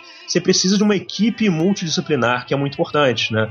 Eu, por exemplo, para no museu fazer uma exposição, preciso de designer, preciso de um arquiteto, preciso de pessoas que vão efetivamente construir uma exposição para um cara, como o Senhor está comentando, um jornalista, ele tem uma habilidade, uma experiência de escrita muito maior, um bom jornalista com um bom conhecimento de ciência, ele vai escrever de forma muito mais envolvente sobre o assunto, de forma muito mais direcionada a um público-alvo, do que nós que penamos anos escrevendo escrevendo blogs e gravando vídeos para aprender. Cof, cof, cof, cof. Atualmente nós vemos bem isso. Existem né? muito bons jornalistas, eu acho que tem que olhar com mais direcionamento. Tem muitos bons jornalistas e que a maioria estão desempregados, inclusive os muito bons jornalistas de ciência. Então, o que eu falo é que uma equipe que você tenha vários profissionais de áreas diferentes, você faz uma divulgação científica muito mais qualidade e atinge o público de forma muito mais eficiente, principalmente o pessoal que não tem muito conteúdo de ciência. Você tem que fazer uma linguagem bem diferenciada, o que um cientista que tem que publicar, que tem que ficar pensando em artigo todo dia em laboratório, não vai ter tempo para parar e pensar nisso. Então, por isso que eu falo que absolutamente não precisa ser um cientista. É bom que o cientista faça, mas profissionais de outras áreas podem sim fazer muito bem, desde que, claro, bem treinados, entendendo, conhecendo e estudando bem a área. Eu acho o seguinte, não dá para esperarmos aquele que produz o conteúdo que todos nós temos, temos os nossos empregos, todos nós temos os nossos trabalhos.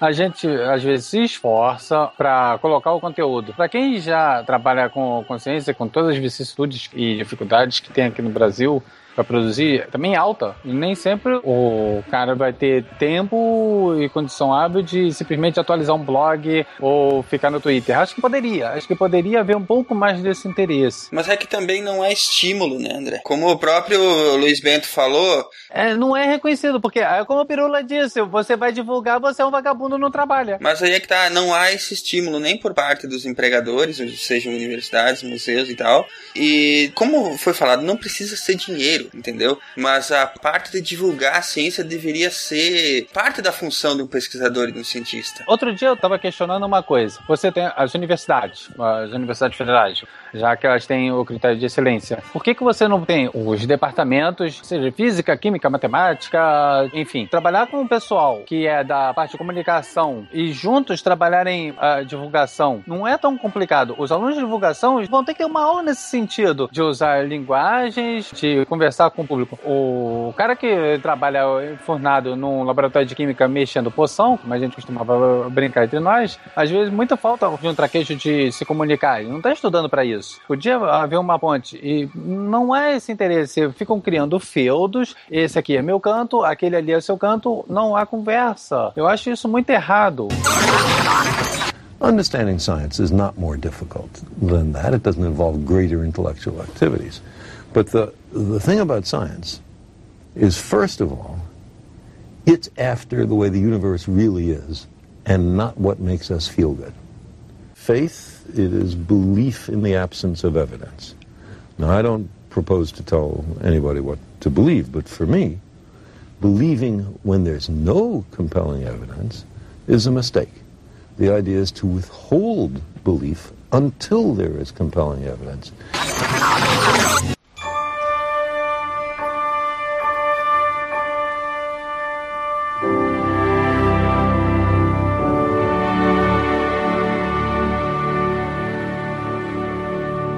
Bom, vamos falar um pouquinho sobre a divulgação científica em jornais, revistas e TV. O que vocês acham que está acontecendo para ter tanto erro na transmissão de conteúdo desses meios de comunicação de massa? Quem é responsável por isso? Eu sei. é simples. O que é mais fácil? Contratar alguém que tem um mínimo de noção do que vai falar, que vai fazer uma pesquisa, vai fazer o levantamento das informações para escrever algo, ele vai entrevistar os cientistas, vai... ou coloca um Zé Ruela, um estagiário, ganhando uma merreca, e ele escreve qualquer coisa. O jornal só existe para uma coisa: vender jornal. Ele não está se preocupando em informar, ele quer vender o jornal. Então, sempre questiona por que, que tem coluna de astrologia? Porque vende. As pessoas gostam de ler a coluna de astrologia. Então, tem sempre. O cara inventa lá qualquer bobagem e pronto. Coluna de ciência. O cara vê lá, lê mais ou menos, coloca o texto de uma coisa em inglês que ele viu, coloca no Google Translator. Eu já peguei isso. É sério. Foi traduzido no Google Translator. Parte do texto em inglês. Tipo, tava uma confusão no inferno.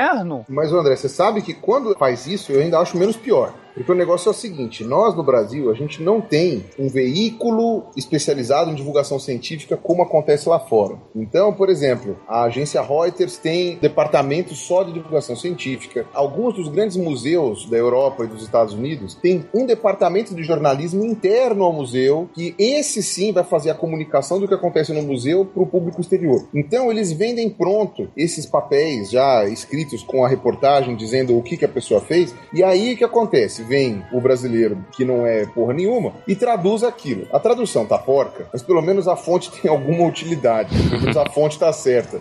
O problema que eu vejo aqui no Brasil é quando nem isso o cara consegue fazer. O cara pega qualquer bosta, entendeu de qualquer jeito, deu tudo errado e, sabe, era melhor que o cara tivesse colado o Google Translate mesmo, porque pelo menos a gente podia falar, ah, tá, tá, a tradução tá errada, mas pelo menos o, o texto tá certo. Agora, o que eu via, nossa, eu já vi coisas assim tão, tão grotescas aqui no Brasil que você fala assim, cara, não é possível, sabe? De onde o cara inventou essa merda? Um peixe que estava vivo há 100 mil anos. Não me esqueço desse texto até hoje.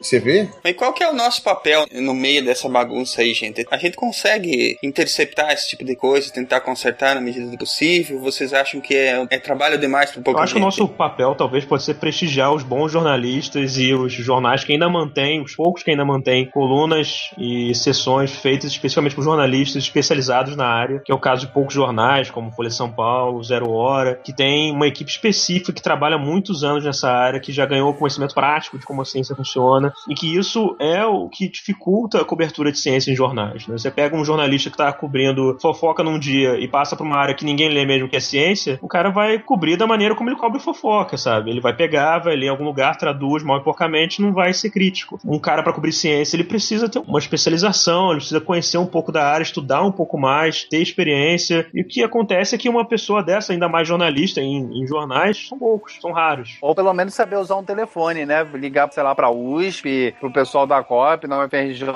Não adianta. O que eu conheço de professor traumatizado por jornalista idiota não tá escrito.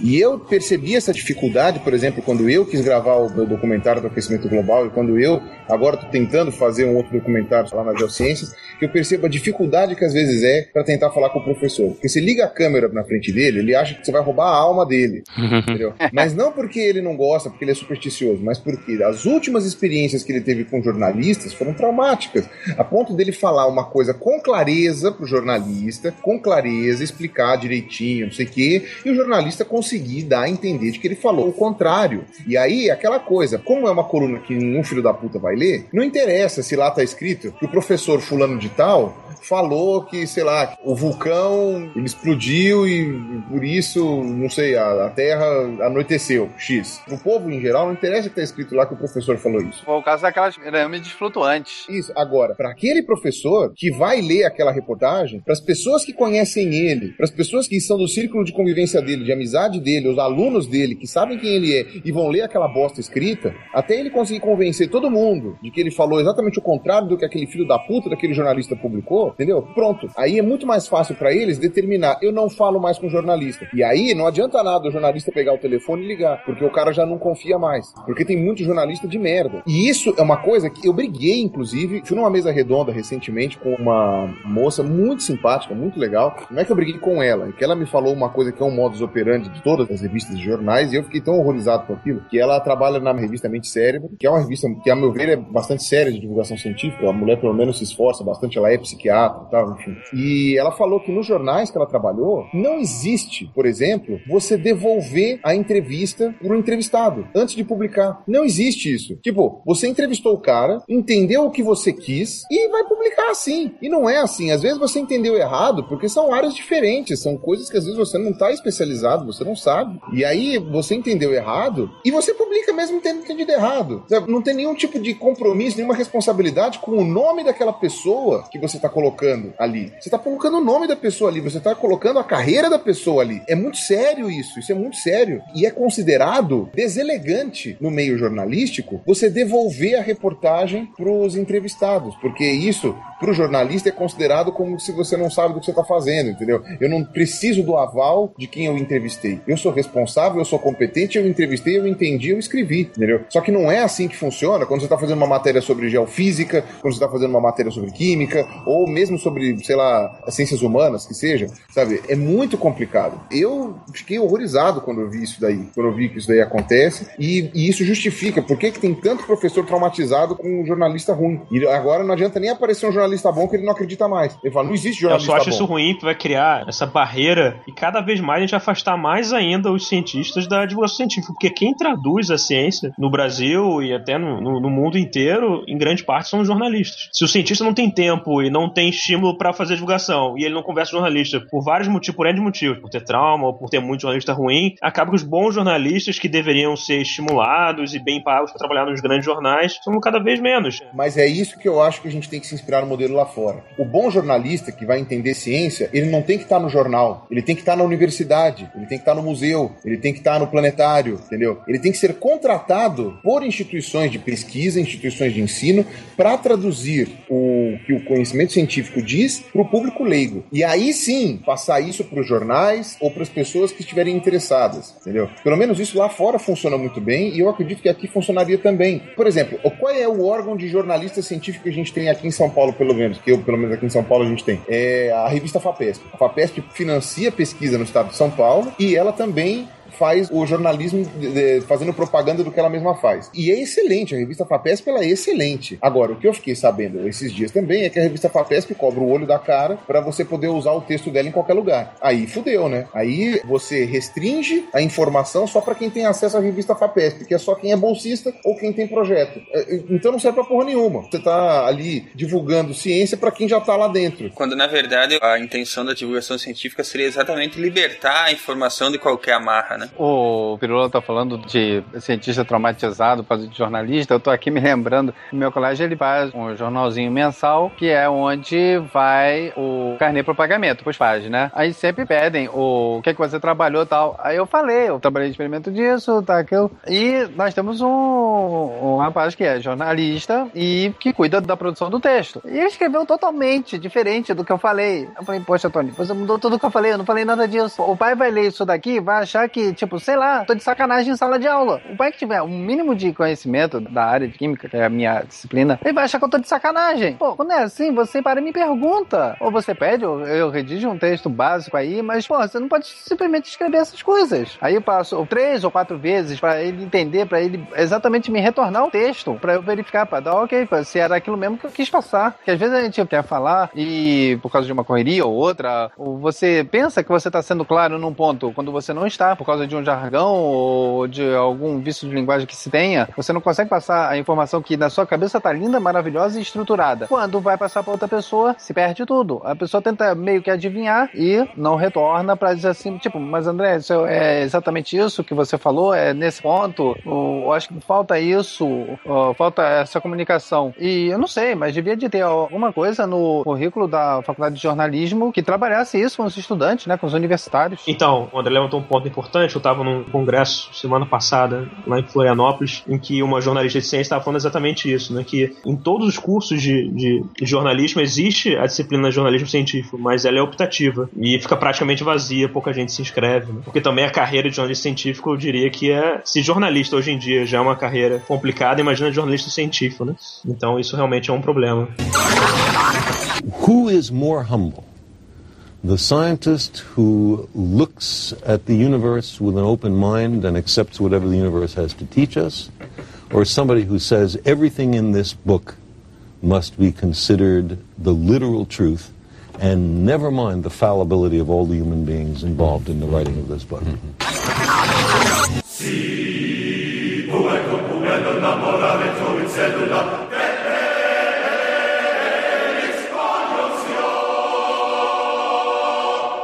Indo adiante, divulgação em TV aberta e fechada. Existe alguma lei que determine um mínimo de programação educacional nas TVs? Tem. E aí, normalmente, chutam os programas lá para as 5 da manhã.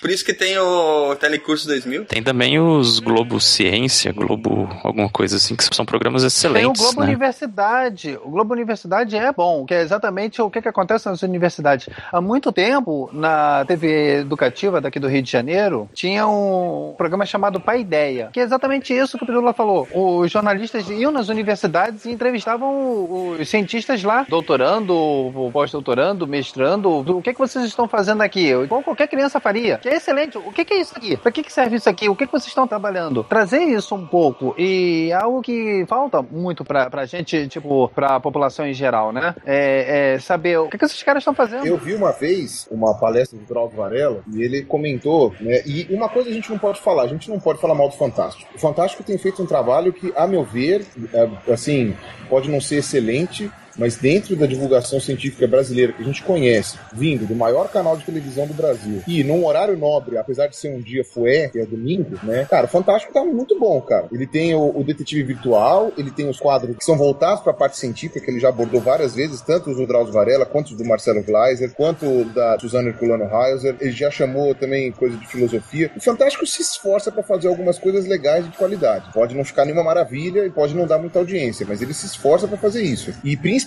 ele se esforça mesmo sabendo que não vai dar tanta audiência. Tá? Agora, uma coisa que o Drauzio Varela falou é exatamente isso. Ele falou, o audienciômetro né, do Brasil, ele é muito mal feito. Então, por exemplo, quando o Drauzio chegou e falou assim que ele fazia um programa, sei lá, de 10 minutos no Fantástico, o pessoal falou assim, não, não dá, 10 minutos não dá, porque 6 minutos é o máximo que o brasileiro aguenta ouvir falar de ciência. Aí ele falou, tá bom, ele acreditou. E ele achou na cabeça dele que devia ter um estudo, que os caras falaram, não, depois de 6 minutos o sujeito troca de canal, depois de 6 minutos a audiência baixa, depois de não sei o quê. E ele descobriu que isso é um número inventado. Os diretores da Globo tiraram esse número da bunda, porque eles falaram assim: ah, é, seis minutos deve ser bom, porque eu não quero ouvir falar sobre ciência mais que seis minutos. Então o povo deve ser igual a mim. E tipo, foda-se, sabe? Então você tem que levar em consideração que a gente não tem nem a mínima noção de quanto realmente o brasileiro gosta de ouvir falar de ciência, porque a maioria deles não foram apresentadas aí. Então, pelas, pelas pesquisas a nível nacional, o brasileiro quer ver ciência. A gente só descobriu como ele quer ver e como ele vai consumir, mas que ele fala que quer, ele fala. O que ele chama de ciência, Ciência é saúde, meio ambiente, tá acima de esporte. Então pode ser que seja isso. Eu gostaria, por exemplo, de poder observar uma realidade dessas na internet.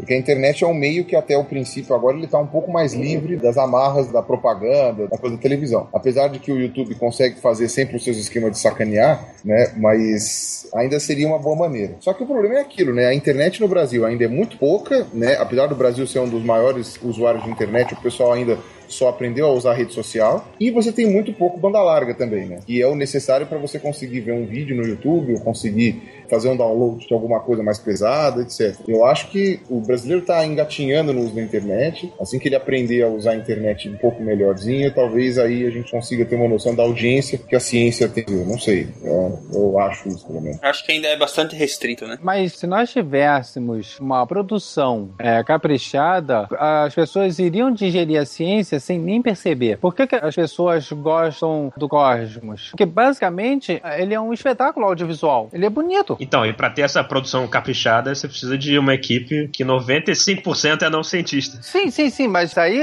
são as pessoas que dizem assim, ó, o que que você quer passar? Ah, eu quero mostrar as camadas estratigráficas, como as camadas de pedra. Então, o cara monta o chroma key, o Tyson levanta os braços, aí aparece todas as camadas de sedimentos se separando e flutuando no mar. Isso é lindo. E a pessoa visualmente entende rapidamente as eras geológicas ali registradas no solo. Ele transforma o conceito, né, dos livros textos em algo audiovisual. Quando ele mergulha nos buracos negros, ao invés de ficar colocando equação e mais equação e mais equação e mais equação, faz uma viagem pelos sentidos. Falta muito isso. É claro, isso é barato? Não. Isso é fácil e rápido de fazer? Não. Qualquer um pode fazer em casa? Não. Mas a gente faz à medida que pode, né? Eu até tentei fazer uma gravação de um videozinho e minha filha perguntou, mas o senhor promete não continuar com isso não, né? Bom, enfim. nós conseguimos é, fazer parcerias, uh, no caso seriam os grandes canais de televisão, né? Mostrar que sim, isso dá audiência, porque o canal de televisão ele vive do anunciante. Então ele vai mostrar as métricas para o anunciante. Sim, com esse programa nós teremos audiência. Nós teremos audiência, você terá uma boa visualização da sua marca. E você atinge melhor toda a população, você passa a informação, passa o conhecimento e o canal de televisão fatura com isso, porque não é nenhuma também entidade filantrópica, nós temos que entender isso. Uma empresa. Todo mundo fica feliz. Muito bem. Você queria acrescentar alguma coisa, Luiz? Não, é só falar, eu acho que a gente vai chegar ainda em divulgação científica na internet, né? Mas eu acho que a diferença grande, pega o caso do Pirula, do Atila, por exemplo, que os caras fazem um canal sem apoio nenhum, sem dinheiro nenhum, com o Pirula com a cara dele falando 50 minutos sobre ciência e tem uma audiência gigantesca. Você imagina o Pirula com dinheiro na mão, com uma equipe de gente para fazer uma produção no programa. Não, entendeu? exatamente. Eu fico impressionado com o Pirula com isso. Porque os vídeos do Atila, que eu odeio com todas as minhas forças, já que eu nunca consegui produzir algo que preste, né? Então só me resta odiá-lo. É, ele é bonito, ele é visualmente lindo e maravilhoso. E ele é curto. O Pirula consegue ficar segurando a gente durante meia hora, 20 minutos, olhando pra cara dele e falando. Nesse caso, eu odeio ainda mais o Pirula do que o Atila. Eu acho que as pessoas veem meus vídeos, eu acho que elas mais escutam mesmo. Elas devem escutar, tipo, podcast mesmo. Porque é a única explicação plausível que eu vejo. Sim, mas olha só, o podcast aqui, a gente fica conversando entre a gente. São várias pessoas trocando as ideias. Cara, tu é bom, cara. Porque você fica você sozinho, segurando a audiência. E com tanta visualização. Tipo, eu acho isso o máximo. Eu gosto de fazer efeitos especiais quando você, pelo menos, troca de cor. É, isso é uma coisa interessante que eu nunca percebi na vida real. Quando eu, quando eu dava aula, eu nunca consegui isso com a sala de aula. Você vê que como é que é a diferença de quando o público está interessado em ouvir o que você tem pra falar e quando o público cagou pro que você está falando. É porque na sala de aula o aluno tá lá porque é obrigado. Na sala de aula as pessoas são obrigadas a te ouvir. Elas queriam me matar. Isso, isso é um ponto importante, eu acho. E pensa que na sala de aula você tem 30, 40 pessoas. Dessas 30, 40 pessoas, três estão interessadas. Na internet você joga isso pro Brasil inteiro. Olha a quantidade de pessoas interessadas no Brasil inteiro vai ter num vídeo teu, sabe? Eu acho que essa é a proporção. E isso é um problema parecido na televisão, né? Quando você bota um programa fantástico, você tem que estar atingindo desde a vovó, a criança, ao adolescente, a família. É muito difícil você atingir isso. Quando o Pirula bota um vídeo no ar, qualquer pessoa em qualquer horário daqui a um ano, dois, três anos pode assistir o vídeo que ela procurou e buscou palavra-chave no YouTube. É bem diferente. A pessoa foi lá e ativamente chegou no vídeo dele. Isso tem muito valor. Exatamente. Agora, por isso que eu acho que o mérito do Nerdologia é muito grande, é porque, assim, é verdade, o pessoal do Jovem Nerd, eles são brilhantes. né? Vamos ser sinceros que eles são brilhantes. Eles perceberam que o público nerd consome ciência. E o público nerd é monstruosamente gigante. E que a gente não tem tanta noção de quão grande eles são. Então, eles falaram: a melhor maneira que a gente tem de trazer ciência de verdade pro público nerd é aproximando da realidade geek. Quando eles foram falar com o Atila, o Atila falou: É, mas você sabe que eu vou quebrar o sonho de muita gente, né? Que eu vou falar exatamente o contrário, que isso é impossível, que isso não vai acontecer, que isso não tem como ser. E aí o, o, o, o Jovem Nerd falou assim: então tudo bem, foda-se, fala o que tem que falar, mas fala a verdade e, você vai ver. E o Nerdologia, você vê que eles fizeram um ano agora. Em um ano, eles têm 800 mil inscritos. Em um ano e, e poucos meses, né, talvez em fevereiro, eles vão ter um milhão. E um milhão de inscritos ouvindo sobre ciência, e aí a gente pode falar que especificamente sobre ciência, ainda que tenha muita coisa geek no meio, e até um ou outro serviço de utilidade pública, sabe? Isso é uma coisa absurdamente impressionante, assustadora. E aí eu não vou chegar, e nem tem como chegar nesse nível por causa do- da qualidade dos vídeos, mas eu acho que a gente consegue, pelo Nerdologia, fazer que nem a gente faz com o YouTube e o Porta dos Fundos. A gente usa o Porta dos Fundos para entender qual é o público de YouTube hoje. O público máximo de YouTube no Brasil é o que consome Porta dos Fundos, porque é o maior canal. O público máximo que consome ciência hoje no Brasil é o canal do Nerdologia. Eu acho que é o mais importante nesse critério de vídeo e internet, né? Ou, no caso, mídia e internet, no geral, acho que pode dizer. É porque o usuário que vai consumir esse conteúdo, ele é proativo, né? Ele foi atrás desse Ou conteúdo. na aula, como foi citado lá, porque na aula. Mas o aluno tá lá porque ele tá obrigado. Já o cara que vai acessar o canal do Pirula, o Nerdologia, vai baixar o áudio do SciCast, ele quer ouvir aquilo. Ele tá procurando aquilo. Ele não tá sentado, amarrado com alguém dizendo assim, ó, você só pode acessar a internet se você vê isso aqui. Não, ele que buscou aquilo. Ele viu uma vez, pô, deixa eu ver o que, que esse cara tá falando aqui. Pô, é, é, legal. Aí vai vendo, vai vendo, ou então, não, não gostei. Desliga e vai ver X-Vídeos. Não, e a coisa que importa pra ele, né? Assim, o canal do Pirula, eu sou inscrito no canal Pirula, mas eu não assisto todos os vídeos dele, mas vários eu assisto porque nem todos, absolutamente todos, me interessam. Então, o interessante é que você faz vídeos de diferentes temas, você atinge pessoas que gostam daquilo, que procuraram por aquilo diretamente. Diferente numa aula, como você falou, que ela é forçada. Então, você pega pessoas diferentes no Brasil inteiro, que você atinge o Brasil todo, e outros países que falam língua portuguesa, buscam ativamente aqueles temas específicos. Me desculpa, eu não quero mais falar com quem não assiste todos os meus. Desculpa, eu, não, sa- eu fui enganado. Vamos desconectar esse cara já, Tchau, né? muito obrigado. É Tchau. capaz agora, daqui a pouco, de dizer que não escuta todos os sidecasts, né? É capaz. de falar que fica É, tá vendo? escolhendo o que Eu eu vou vi. falar que eu tô bem atrasado aqui na lista. Mas eu baixei todos, o que importa é isso. Eu tava falando pra vocês, eu acho um pouco injusto comparar qualquer mídia editável, por assim dizer, né, seja áudio ou vídeo, com a realidade de uma sala de aula, né? Apesar da gente saber que tem professores, tem é, muitos profissionais que têm a capacidade de cativar enquanto tá dando uma aula, mas a gente sabe que a maior parte das aulas são bastante enfadonhas, né? Exatamente porque você tem que vivenciar aquilo na íntegra, não tem edição ali no meio que vai resolver, né? Outro detalhe, eu vou sentar, vou escrever um texto. Como eu gostaria de escrever o texto? Eu escrevi uma série de termodinâmica. Se eu coloquei três equações, eu coloquei muito. Se eu fosse dar aula, eu teria que botar 300 mil equações. E o conteúdo disso, e fazer exercício. Isso é muito chato. Isso é horrível. A química e física que se ensina no colégio não é química e física. Qualquer professor das áreas vai dizer isso. E imagino que português, história, matemática, você tá obrigado a seguir um programa que você odeia. Eu odeio ensinar configuração eletrônica. Aquilo é muito chato e não serve pra nada. Quer dizer, serve pro especialista da área. Não pra um bando de moleque de 15 anos. Pra que, que ele quer aprender aquilo? Você não tá mostrando algo divertido. Aí me vem o Iberê, me faz um experimento que sai fumaça, ou fogo, ou sai espuma pra tudo quanto é lado. Caraca, que maneiro. Ele tá aprendendo química de uma maneira gostosa, divertida, e não vai ter que fazer exercício,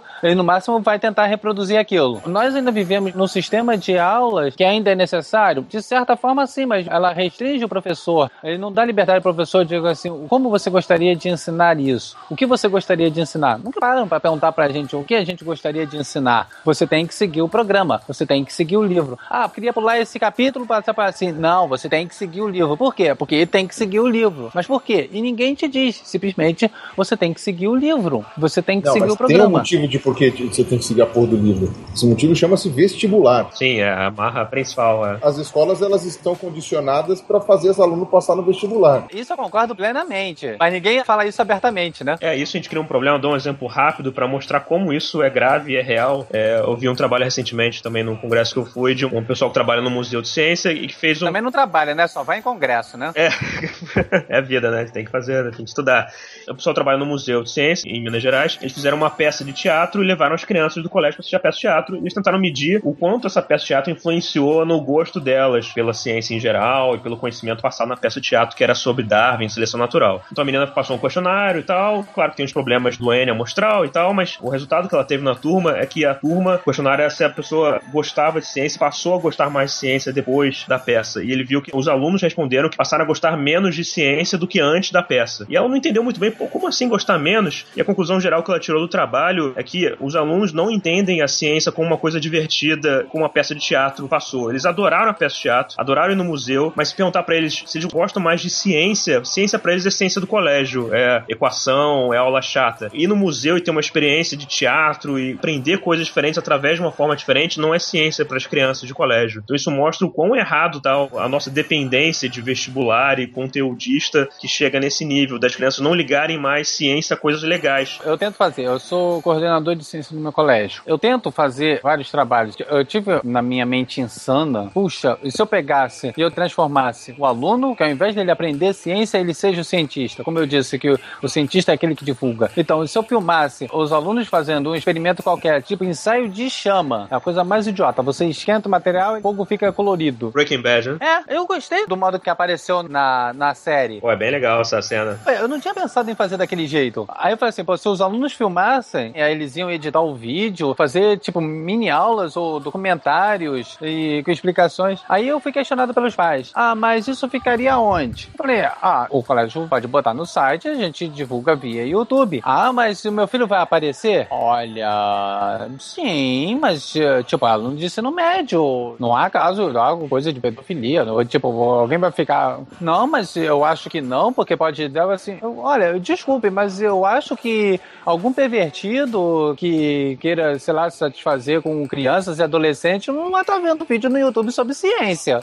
Só me desculpe, mas eu não consigo fazer esse salto mental de visualizar essa cena. Não, porque não sei o que, não quiseram. Os próprios pais bloquearam. Alguns pais acharam excelente a ideia. A maioria brecou. Você não pode trabalhar só com dois alunos. Você não faz uma atividade. Porque você vai fazer o que com os outros? Eles não conseguem ver. Ah, mas isso vai ajudar eles a passar no vestibular? Ah, não. Mas por que não? Olha, porque ele vai estar divulgando. Ele vai saber conteúdo de vestibular. É a ciência que nós ensinamos. Então, ele vai pegar aquele conteúdo. Só que ele vai ver de forma prática. Mas ele vai utilizar isso, vai ajudar eles a ter uma nota melhor. Aí eu comecei a ser pressionado com isso. E eu tive que dizer, não, não adianta mentir. Eu tenho uma colega que dá aula em colégio que fala que o pior problema dos colégios não são os diretores, a equipe, são os pais dos alunos, né? Não, aí depois, passando o tempo, os pais questionou porque o colégio nunca leva os projetos. Por exemplo, aquele projeto que o senhor queria fazer de aulas no vídeo, eu não fui pra frente. Mas, mas pô, aí começou, né, a discussão. Ah, por quê? Porque vocês não quiseram. Senhor, lembra que o senhor ficou com medo que a sua filha ficasse exposta, tarado, que poderiam reconhecê-la na rua? Lembra que o senhor falou isso? Lembra que o senhor falou? Assim, eu comecei a repetir o que eles falaram pra mim, que já nem se lembravam mais. Ou seja, eles queriam apenas reclamar. É desestimulante. A direção fica naquele tipo, tenho que agradar os pais. Que pai é cliente, o cliente tem sempre razão. Tenta fazer mostras pedagógicas, mostras educacionais, mas mesmo assim você fica sem ter muito o que fazer. Tipo, eu comecei a ter o projeto, não, não fui muito à frente, mas eu ainda vou insistir esse ano, que é ensinar programação para as crianças, pro nível fundamental 2. eu falei é o seguinte, ó, o ensino de programação ele não é para eles fazerem programa, eles não vão fazer aplicativo para iPhone, eles não vão fazer algum programa matador para um sistema operacional, eles não vão fazer nada disso. Eles vão aprender a pensar, a pensar de forma lógica. Na verdade é dividir os problemas, né? É dividir os problemas grandes em problemas pequenos para serem solucionados.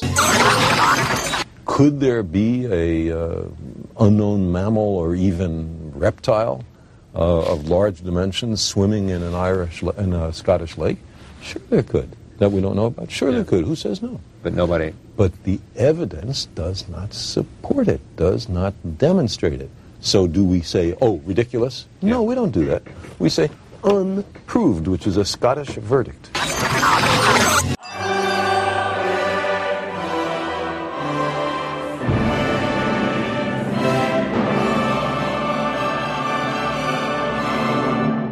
E a divulgação científica em livros e publicações no Brasil. Temos, temos títulos, temos autores nacionais trabalhando nisso. Como é que vocês veem essa área? Não, essa questão dos livros, o, acho que títulos assim, tem várias pessoas que escrevem, alguns são meio underground aí, editoras pequenas e acaba você não, não vê muito. Ou seja, não há divulgação da divulgação. É, são editoras com pouca abrangência, né? Infelizmente, talvez os livros que eles escrevem não tenham um apego tão grande para uma companhia das letras ou uma Record, sei lá. Mas acho que falar de divulgador científico brasileiro brasileiro e não falar do Marcelo Glazer com os livros dele, que são vários e são bons. Tem o Rogério Rosenfeld agora também, um outro físico que a gente entrevistou. Então, assim, esses são dois nomes que eu conheço, mas eu, eu sei que tem mais, só não sei. O Reinaldo José Lopes tem Sim, o Reinaldo também. José Lopes, que é um jornalista. Ele é biólogo jornalista, né? Carlos Orsi também, Carlos Orsi, não sei como se fala sobre o nome dele, também tem. E tem agora até super interessante, tá investindo em algum. O próprio Iberê do Manual do Mundo, também. né? Também tem o livro dele de experimentos, que não deixa de ser divulgação científica também. Com relação relação super interessante, eu conversei com uma moça da super interessante. Ela estava me contando um exemplo sobre a questão da astrologia. Ela fez uma matéria sobre astrologia e sentando o cacete. E quando o editor chegou, aí ela não vê o produto, ela entrega a reportagem pro cara e os caras fazem sério com a, com a reportagem. Quando chegou, a capa da revista era aquela: astrologia funciona, mas não da maneira como você imagina.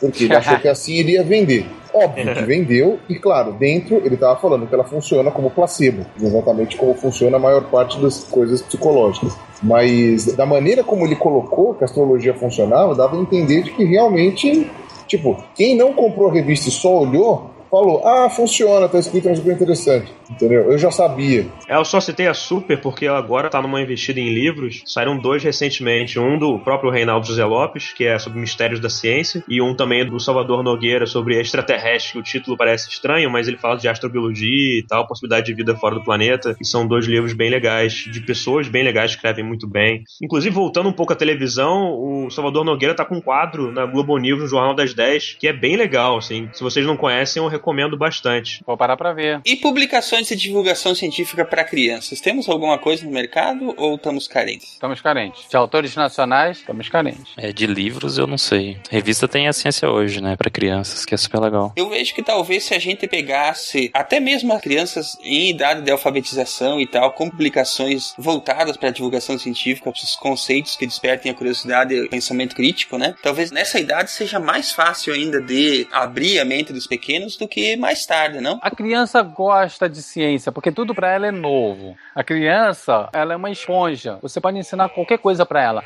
Eu sou muito contra dizer assim: "Ah, porque ele é tão novinho". Não, elas têm condição de aprender geometria dimensional. Você não precisa usar fórmulas e equações. Basta você plantar a semente, desenhando um ponto, daquele ponto você dá um tapa na mão, sai uma reta, da reta você transforma em um quadrado e assim, você, poxa, você vai falar sobre topologia matemática? Não, mas você está mostrando para ela um mundo que ela não conhece. Quando você mostra uma semente germinando, tipo, acho que devia de ter uma lei do MEC, todo colégio tinha que fazer experiência de feijão no algodãozinho molhado. é coisa linda. Você vê algo que é um feijão que você come, se transforma numa planta, transforma num ser vivo. Ah, isso é bem legal, esse choque, né, de uma coisa que ele não esperava, você mostrar na frente dele, essa experiência pode marcar a vida dele inteira, ele partir dali começar a pesquisar mais e gostar daquilo. Às vezes são pequenos detalhes, por isso que eu falo de não focar muito em conteúdo e mais na experiência em si, porque o conteúdo a pessoa busca na internet, corre atrás, então isso é muito importante, essa experiência. E aí, Pirula, tu acha que nós temos chance de formar uma geração de mini cientistas malucos aí? Olha, eu tenho medo que isso aconteça, porque o grande problema é que eu vejo muita gente me procurando semanalmente falando que, olha, graças a você eu voltei a gostar de ciências, agora eu quero ser um cientista. Eu falei, você não me culpe depois que você for pobre. Ou seja, milhares de pessoas que agora me amam e que daqui a 5, 6 anos vão me odiar profundamente. Vão falar, seu filho por que você me obrigou a fazer essa merda? Quando perguntam pra mim, pô, né, dá pra ficar rico com a química? Eu, dá, dá mesmo? Tem, tem diversas formas de ficar rico com a química. É mesmo? É, todas elas são ilegais. É. Na ciência a gente sempre fala que é o caso da piscina gelada, né? Que tá vendo um monte de gente aqui na piscina, tá beleza, quando entra, você vê que a piscina tá bem gelada, né? Você tem aquela sensação de, pô, podia ter me avisado antes, né? Eu acho que, pelo menos na minha área agora, que eu tô vendo mais, a gente não foca muito em formar cientistas. É claro que isso é importante. Você falar sobre as profissões, mobilizar as pessoas para a área científica, mas isso não é o principal critério, nem a principal motivação de você divulgar ciência, né? Acho que a divulgação científica é muito mais ampla do que formar, ainda mais porque não vai ter ter vaga para todo mundo nas universidades nem nos laboratórios, né? Então é você realmente formar pessoas que pensem, que se interessem por ciência e entendam que a ciência faz parte do dia delas. Acho que isso é o mais importante. É, você não precisa ser cientista para gostar de ciência e se interessar, né? Então, quem quiser ser ótimo, né? Mas cientista é bom mesmo. Mas é o que eu falei. Você pode ser cientista, você não precisa perder esse brilho, essa fascinação de aprender mais. Você vai trabalhar com isso, é outra história. Você pode aprender a usar ferramentas e transformar aquilo num hobby. Você não precisa ser um marceneiro profissional, mas você gostar daquilo e praticar de alguma forma. Se você gosta de astronomia, fazer um investimento a longo prazo, se você não quiser comprar um telescópio, mas dependendo até um bom binóculo, dá para você examinar as estrelas e um lugar onde tenha pouca luz urbana e você olhar para cima, simplesmente você está fazendo ciência, você está descobrindo mundos novos, né? Estrelas, planetas. Você está vendo algo fora do seu dia a dia de prédios, ruas e avenidas. Você pega um potinho, coloca um vinagre, um bicarbonato, tampa o potinho e vê ele subir igual um foguete. Você está fazendo ciência, você está descobrindo, você está experimentando, você não perdeu a fascinação, aquela criança interior de querer descobrir as coisas. Se você vai transformar isso em profissão, é outra história. Mas eu acho a questão de, pô, eu quero ser cientista. Seja, seja cientista. Como eu disse, cientista não é só o cara que fica e é remunerado para isso, ou ver no laboratório. Tá, você vê a ciência da janela do seu prédio, da janela do seu quarto. Você vê ciência, mas por favor, não façam ciência misturando amoníaco com cloro, tá? Por favor. Religion deals with history, with poetry, with great literature, with ethics, with morals, including the morality of uh, treating compassionately the least fortunate among us. All of these are things that I endorse wholeheartedly. Where religion gets into trouble is in those cases that it pretends to know something about science. The science in the Bible, for example, was acquired by the Jews from the Babylonians during the Babylonian captivity of 600 BC. But we've learned something since then. Roman Catholicism, uh, Reformed Judaism, most of the mainstream Protestant denominations have no difficulty with uh, the idea that humans have evolved from other creatures, that uh, the Earth is 4.6 billion years old, with the Big Bang. They don't have any trouble with that. The trouble comes with people who are biblical literalists, who believe that the Bible is dictated by the creator of the universe.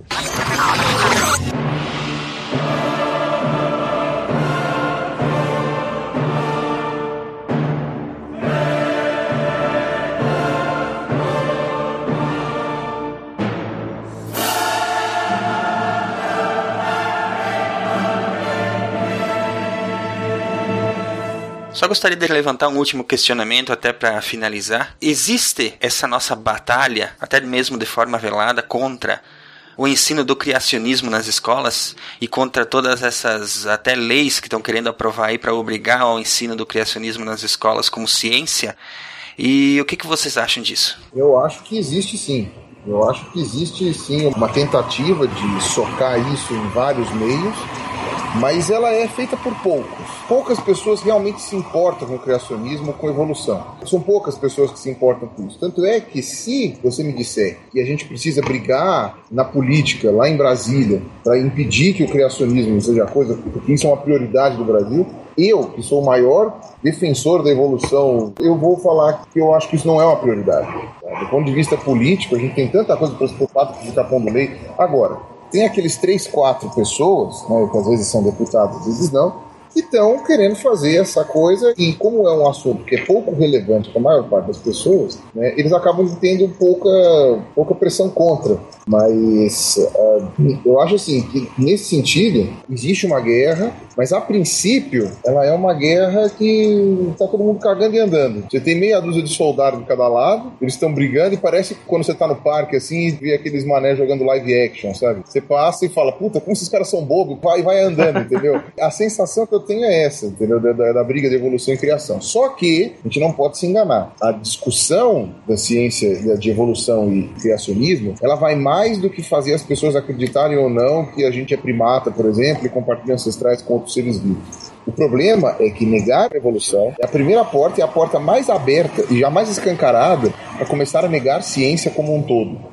Então, eu acho que esse é o maior problema. Tá? Você começa negando a evolução, depois você passa a negar que o homem foi à lua, aí depois você nega o aquecimento global e depois você não vacina teu filho, entendeu? Eu sei que pode parecer um declive escorregadio que eu estou fazendo, mas existe lógica nisso. Tá? As pessoas começam de uma forma e a partir do momento que a ciência perde a credibilidade para a pessoa em um ponto, não há grandes motivos para ela não perder em outros pontos, sabe? E aí vem o outro velho maluco que fala que não existe nenhuma evidência do sistema copernicano, aí, tipo, tudo que eles queriam ouvir, falei, a ciência não sabe porra nenhuma, e, sabe? E pronto, epidemia de sarampo, hã? É algo que a gente tem que estar vigilante, né? Exatamente, isso que eu falei. A briga entre evolução e criação, ela é mais uns malucos jogando live action no meio do parque, sabe? A maioria da população vai passar a olhar e falar, esses caras são mané, eu tô cagando pra isso. Mas é uma ponta de um iceberg que pode gerar problemas maiores e problemas mais graves que, eh, enfim, e aí é uma coisa mais sombria, assim, que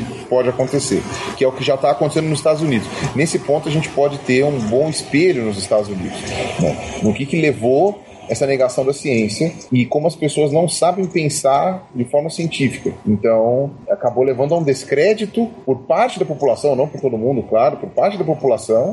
E aí elas deixam de tomar remédio, deixam de tomar vacina, deixam de fazer qualquer coisa e morrem. Ah, mas desses aí Darwin cuida, né? Então, o problema é o seguinte, é que se você não dá vacina pro teu filho, aí o teu filho tá pagando pato por uma mãe imbecil, né? E o coitado não tem culpa. E pior, ele pode ser um veículo para disseminar uma doença que estava erradicada, sabe? Isso é uma idiotice de um tamanho tão grande. Você viu o que aconteceu agora com relação a esse negócio do HPV? Sabe? O pessoal espalhando que vacina do HPV fazia com que as mulheres fossem promíscuas e quisessem trepar feito loucas, sabe? digamos, digamos que elas não precisam disso, né? Não, e primeiro, achar que isso é ruim já é um mau sinal. É. Achar que é ruim que as mulheres queiram trepar feito louca já é um mau sinal. Eu não vejo problema nenhum nisso. E, e segundo, é uma ingenuidade, é uma falta de informação tão grande, mas tão grande, que não tem, sabe? E por isso que eu falo, eu brigo com relação à questão da evolução, porque a evolução ela é um excelente ponto na ciência que ajuda a gente a discutir a parte filosófica do Popper, do princípio de demarcação, de por que, que ciência é isso e religião não é, sabe? E tendo isso em mente, é muito mais fácil para você explicar o resto. Ajuda a entender os fatos do cotidiano de uma forma mais abrangente e racional, né? É, eu acho que é isso mesmo. Bom, alguém quer acrescentar alguma coisa quanto a isso? Sim, eu quero fazer uma declaração que ainda não foi falado neste podcast sobre o maravilhoso filme que prometeu Zé. tá de sacanagem, né? Não podia terminar sem isso. Ué, tipo, já tá se tornando uma tradição, né? Fala sobre o- a peça da divulgação científica que é o- as vantagens para a divulgação da ciência que faz no filme. Então, o- De que a- bio- Não, qualquer, não, biólogo, não, qualquer vocês- biólogo é um débil mental que Vocês fica estão- acariciando. Vocês estão proibidos de Puxa, falar sobre isso. Eu vou derrubar puxa, todo tem um mundo. bicho ali. Eu vou derrubar todo mundo. tem um bicho ali, vou lá meter a mão nele. Eu sou sacaneado até hoje por causa desse filme. Bom, vamos lá, gente. Pra finalizar, agora a finaleira mesmo, eu gostaria de ver a opinião de todos vocês. Falamos aqui sobre tanta coisa, sobre como divulgar a ciência, sobre como não divulgar a ciência, sobre os problemas que a gente tem. Então, como é que a gente faz? Alguma opinião de vocês sobre como aumentar a relevância da ciência e da divulgação para nossa sociedade? Bom, é que nem a gente já falou no programa todo, ciência é extremamente relevante e importante para a humanidade. E não tem como a gente viver sem ciência hoje em dia. Até brinco que se não fosse a medicina eu já teria morrido umas três vezes por besteira, sabe? Alergia, alguma coisa. Então, a gente é completamente dependente disso e conhecer um pouco. Você não precisa saber que, sei lá, que um átomo é composto por elétrons, prótons, é, e para entender o mundo todo. Mas é, é bom você conhecer um pouco do básico. Você não precisa ter um conhecimento aprofundado. É bom você conhecer só um pouco. Assim, pelo menos para entender também como a ciência funciona e aí a partir disso poder questionar ela. E é o que a gente falou o programa todo. Tem que questionar, tem que voltar a ser criança e ficar perguntando e fazendo aqueles milhares de porquês que os nossos pais respondiam com ah, vai jogar videogame, coisa assim. Então, a gente tem que continuar incentivando as nossas crianças e os adultos também a serem mais curiosos. Acho que é isso. E, bom, a gente tenta fazer divulgação de alguma forma, né? SciCast tá aqui, um exemplo excelente. Tem o Dragões, Pigula, todo mundo sem ganhar nada, tentando mostrar a importância da ciência. Então, acho que a gente tá num, num bom caminho, nossa geração tem tudo pra fazer muita coisa aí ainda. Então, eu concordo plenamente com o Luciano, assim, eu acho que é, não tem como fugir mais, assim, a gente não tá falando sobre uma coisa que é importante para algumas pessoas. Por isso que hoje em dia a gente fala mais do termo de popularização da ciência, porque sem entender o mínimo de ciência, o cara hoje em dia não vai arranjar o melhor emprego, ele vai arranjar um emprego ruim, um emprego que não precisa de ciência hoje em dia são empregos ruins. O cara não vai conseguir votar direito, porque é urna eletrônica, ele não vai entender como é que ele vota e como é que isso faz para eleger pessoas pelo sistema. E a vida dele cotidiana não consegue mais andar sem ciência. Por isso que é importante ele entender como é que a vida dele hoje está dependente diretamente de ciência e por que que isso pode ajudar ele na vida dele também. Né? Por que que isso pode incluir ele socialmente a ganhar mais, a ter melhores empregos, a ajudar os filhos deles a terem melhores empregos. Então não é só o cara entender um pouco mais de conteúdo e poder ler um livro sobre ciência. Isso é importante sim, mas está muito além disso. Isso que a importância é tão grande. Eu acho assim, as pessoas são naturalmente curiosas. As pessoas elas têm curiosidade em saber das coisas, tal. Às vezes falta um estímulo, falta um incentivo, falta uma maneira. Então,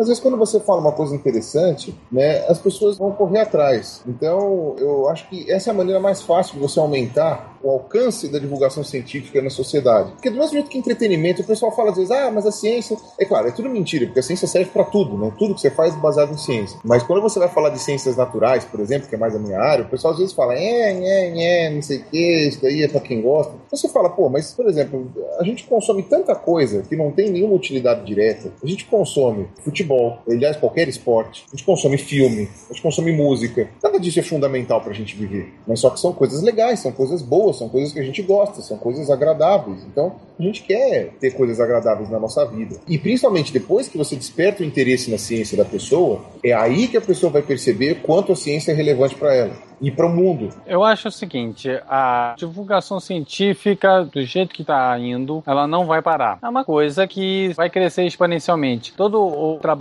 que a gente desenvolve, todo o esforço vai se espalhando. Se alguém disser, ah, a divulgação científica no Brasil é complicada, vou parar. Ela vai crescer, ela vai crescer por causa do volume de pessoas que vão ter maior acesso. Pessoas que têm maior afinidade com a internet vai ter maior interesse de ver a informação. Mesmo que ele vai ver uma vez só, já é o suficiente. Ao ponto que a gente planta uma informação para a pessoa e aquela informação ele vai transformar aquilo mais tarde em conhecimento, porque ele estava com dúvida sobre se o ebola ia atacar no Brasil e íamos virar um Walking Dead. Aí ele escuta o episódio da SciCast sobre o ebola. Mesmo que ele não escute nenhum outro episódio, nós já plantamos aquela informação. Não, mas eu soube que eu ouvi e não é bem assim, é, é dessa forma. Então, já foi feito o trabalho. Então, outra pessoa que vai ler sobre o trabalho de metais, ou eu estava fazendo um trabalho na faculdade sobre método científico, são sementes que nós vamos espalhando que terminarão em uma proveitosa colheita. Para finalizar, eu vou dizer para vocês que dizem por aí, né, que o louco mais perigoso é o que acredita no próprio discurso, né? E eu gosto de pensar em mim mesmo como um louco desses bem perigosos, porque eu acredito nas coisas que eu falo. E eu falo e o meu discurso ele dificilmente vai mudar quando eu digo que eu acredito que a sociedade pode ser melhor com mais ciência e menos crendice.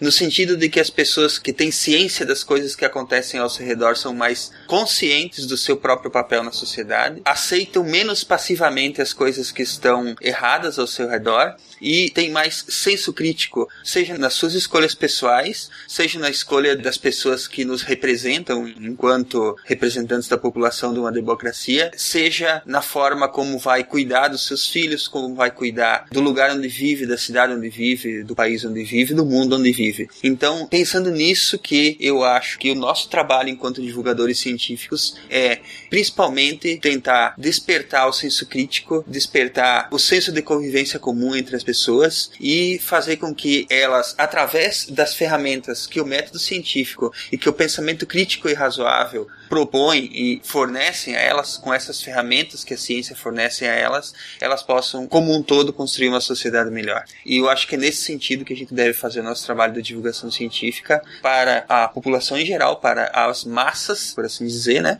E também, de uma forma geral, para todas as pessoas que já se interessam por ciência, né? Mesmo essas também deveriam alcançar esse tipo de consciência.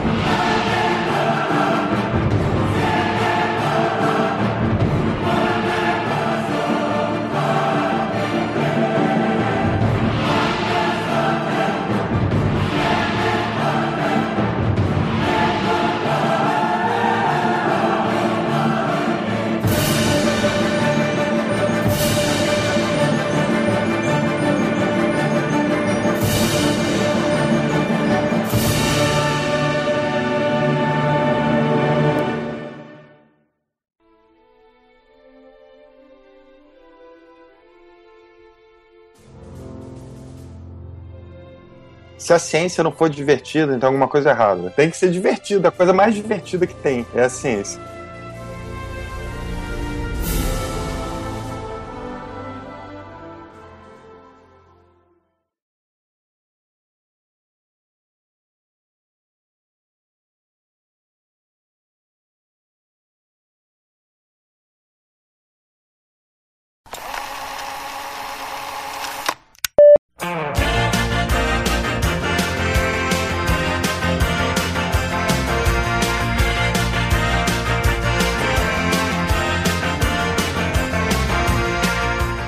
Gostaria de colocar alguma coisa? Não me pergunte desse jeito, que eu já fico um pouco animado.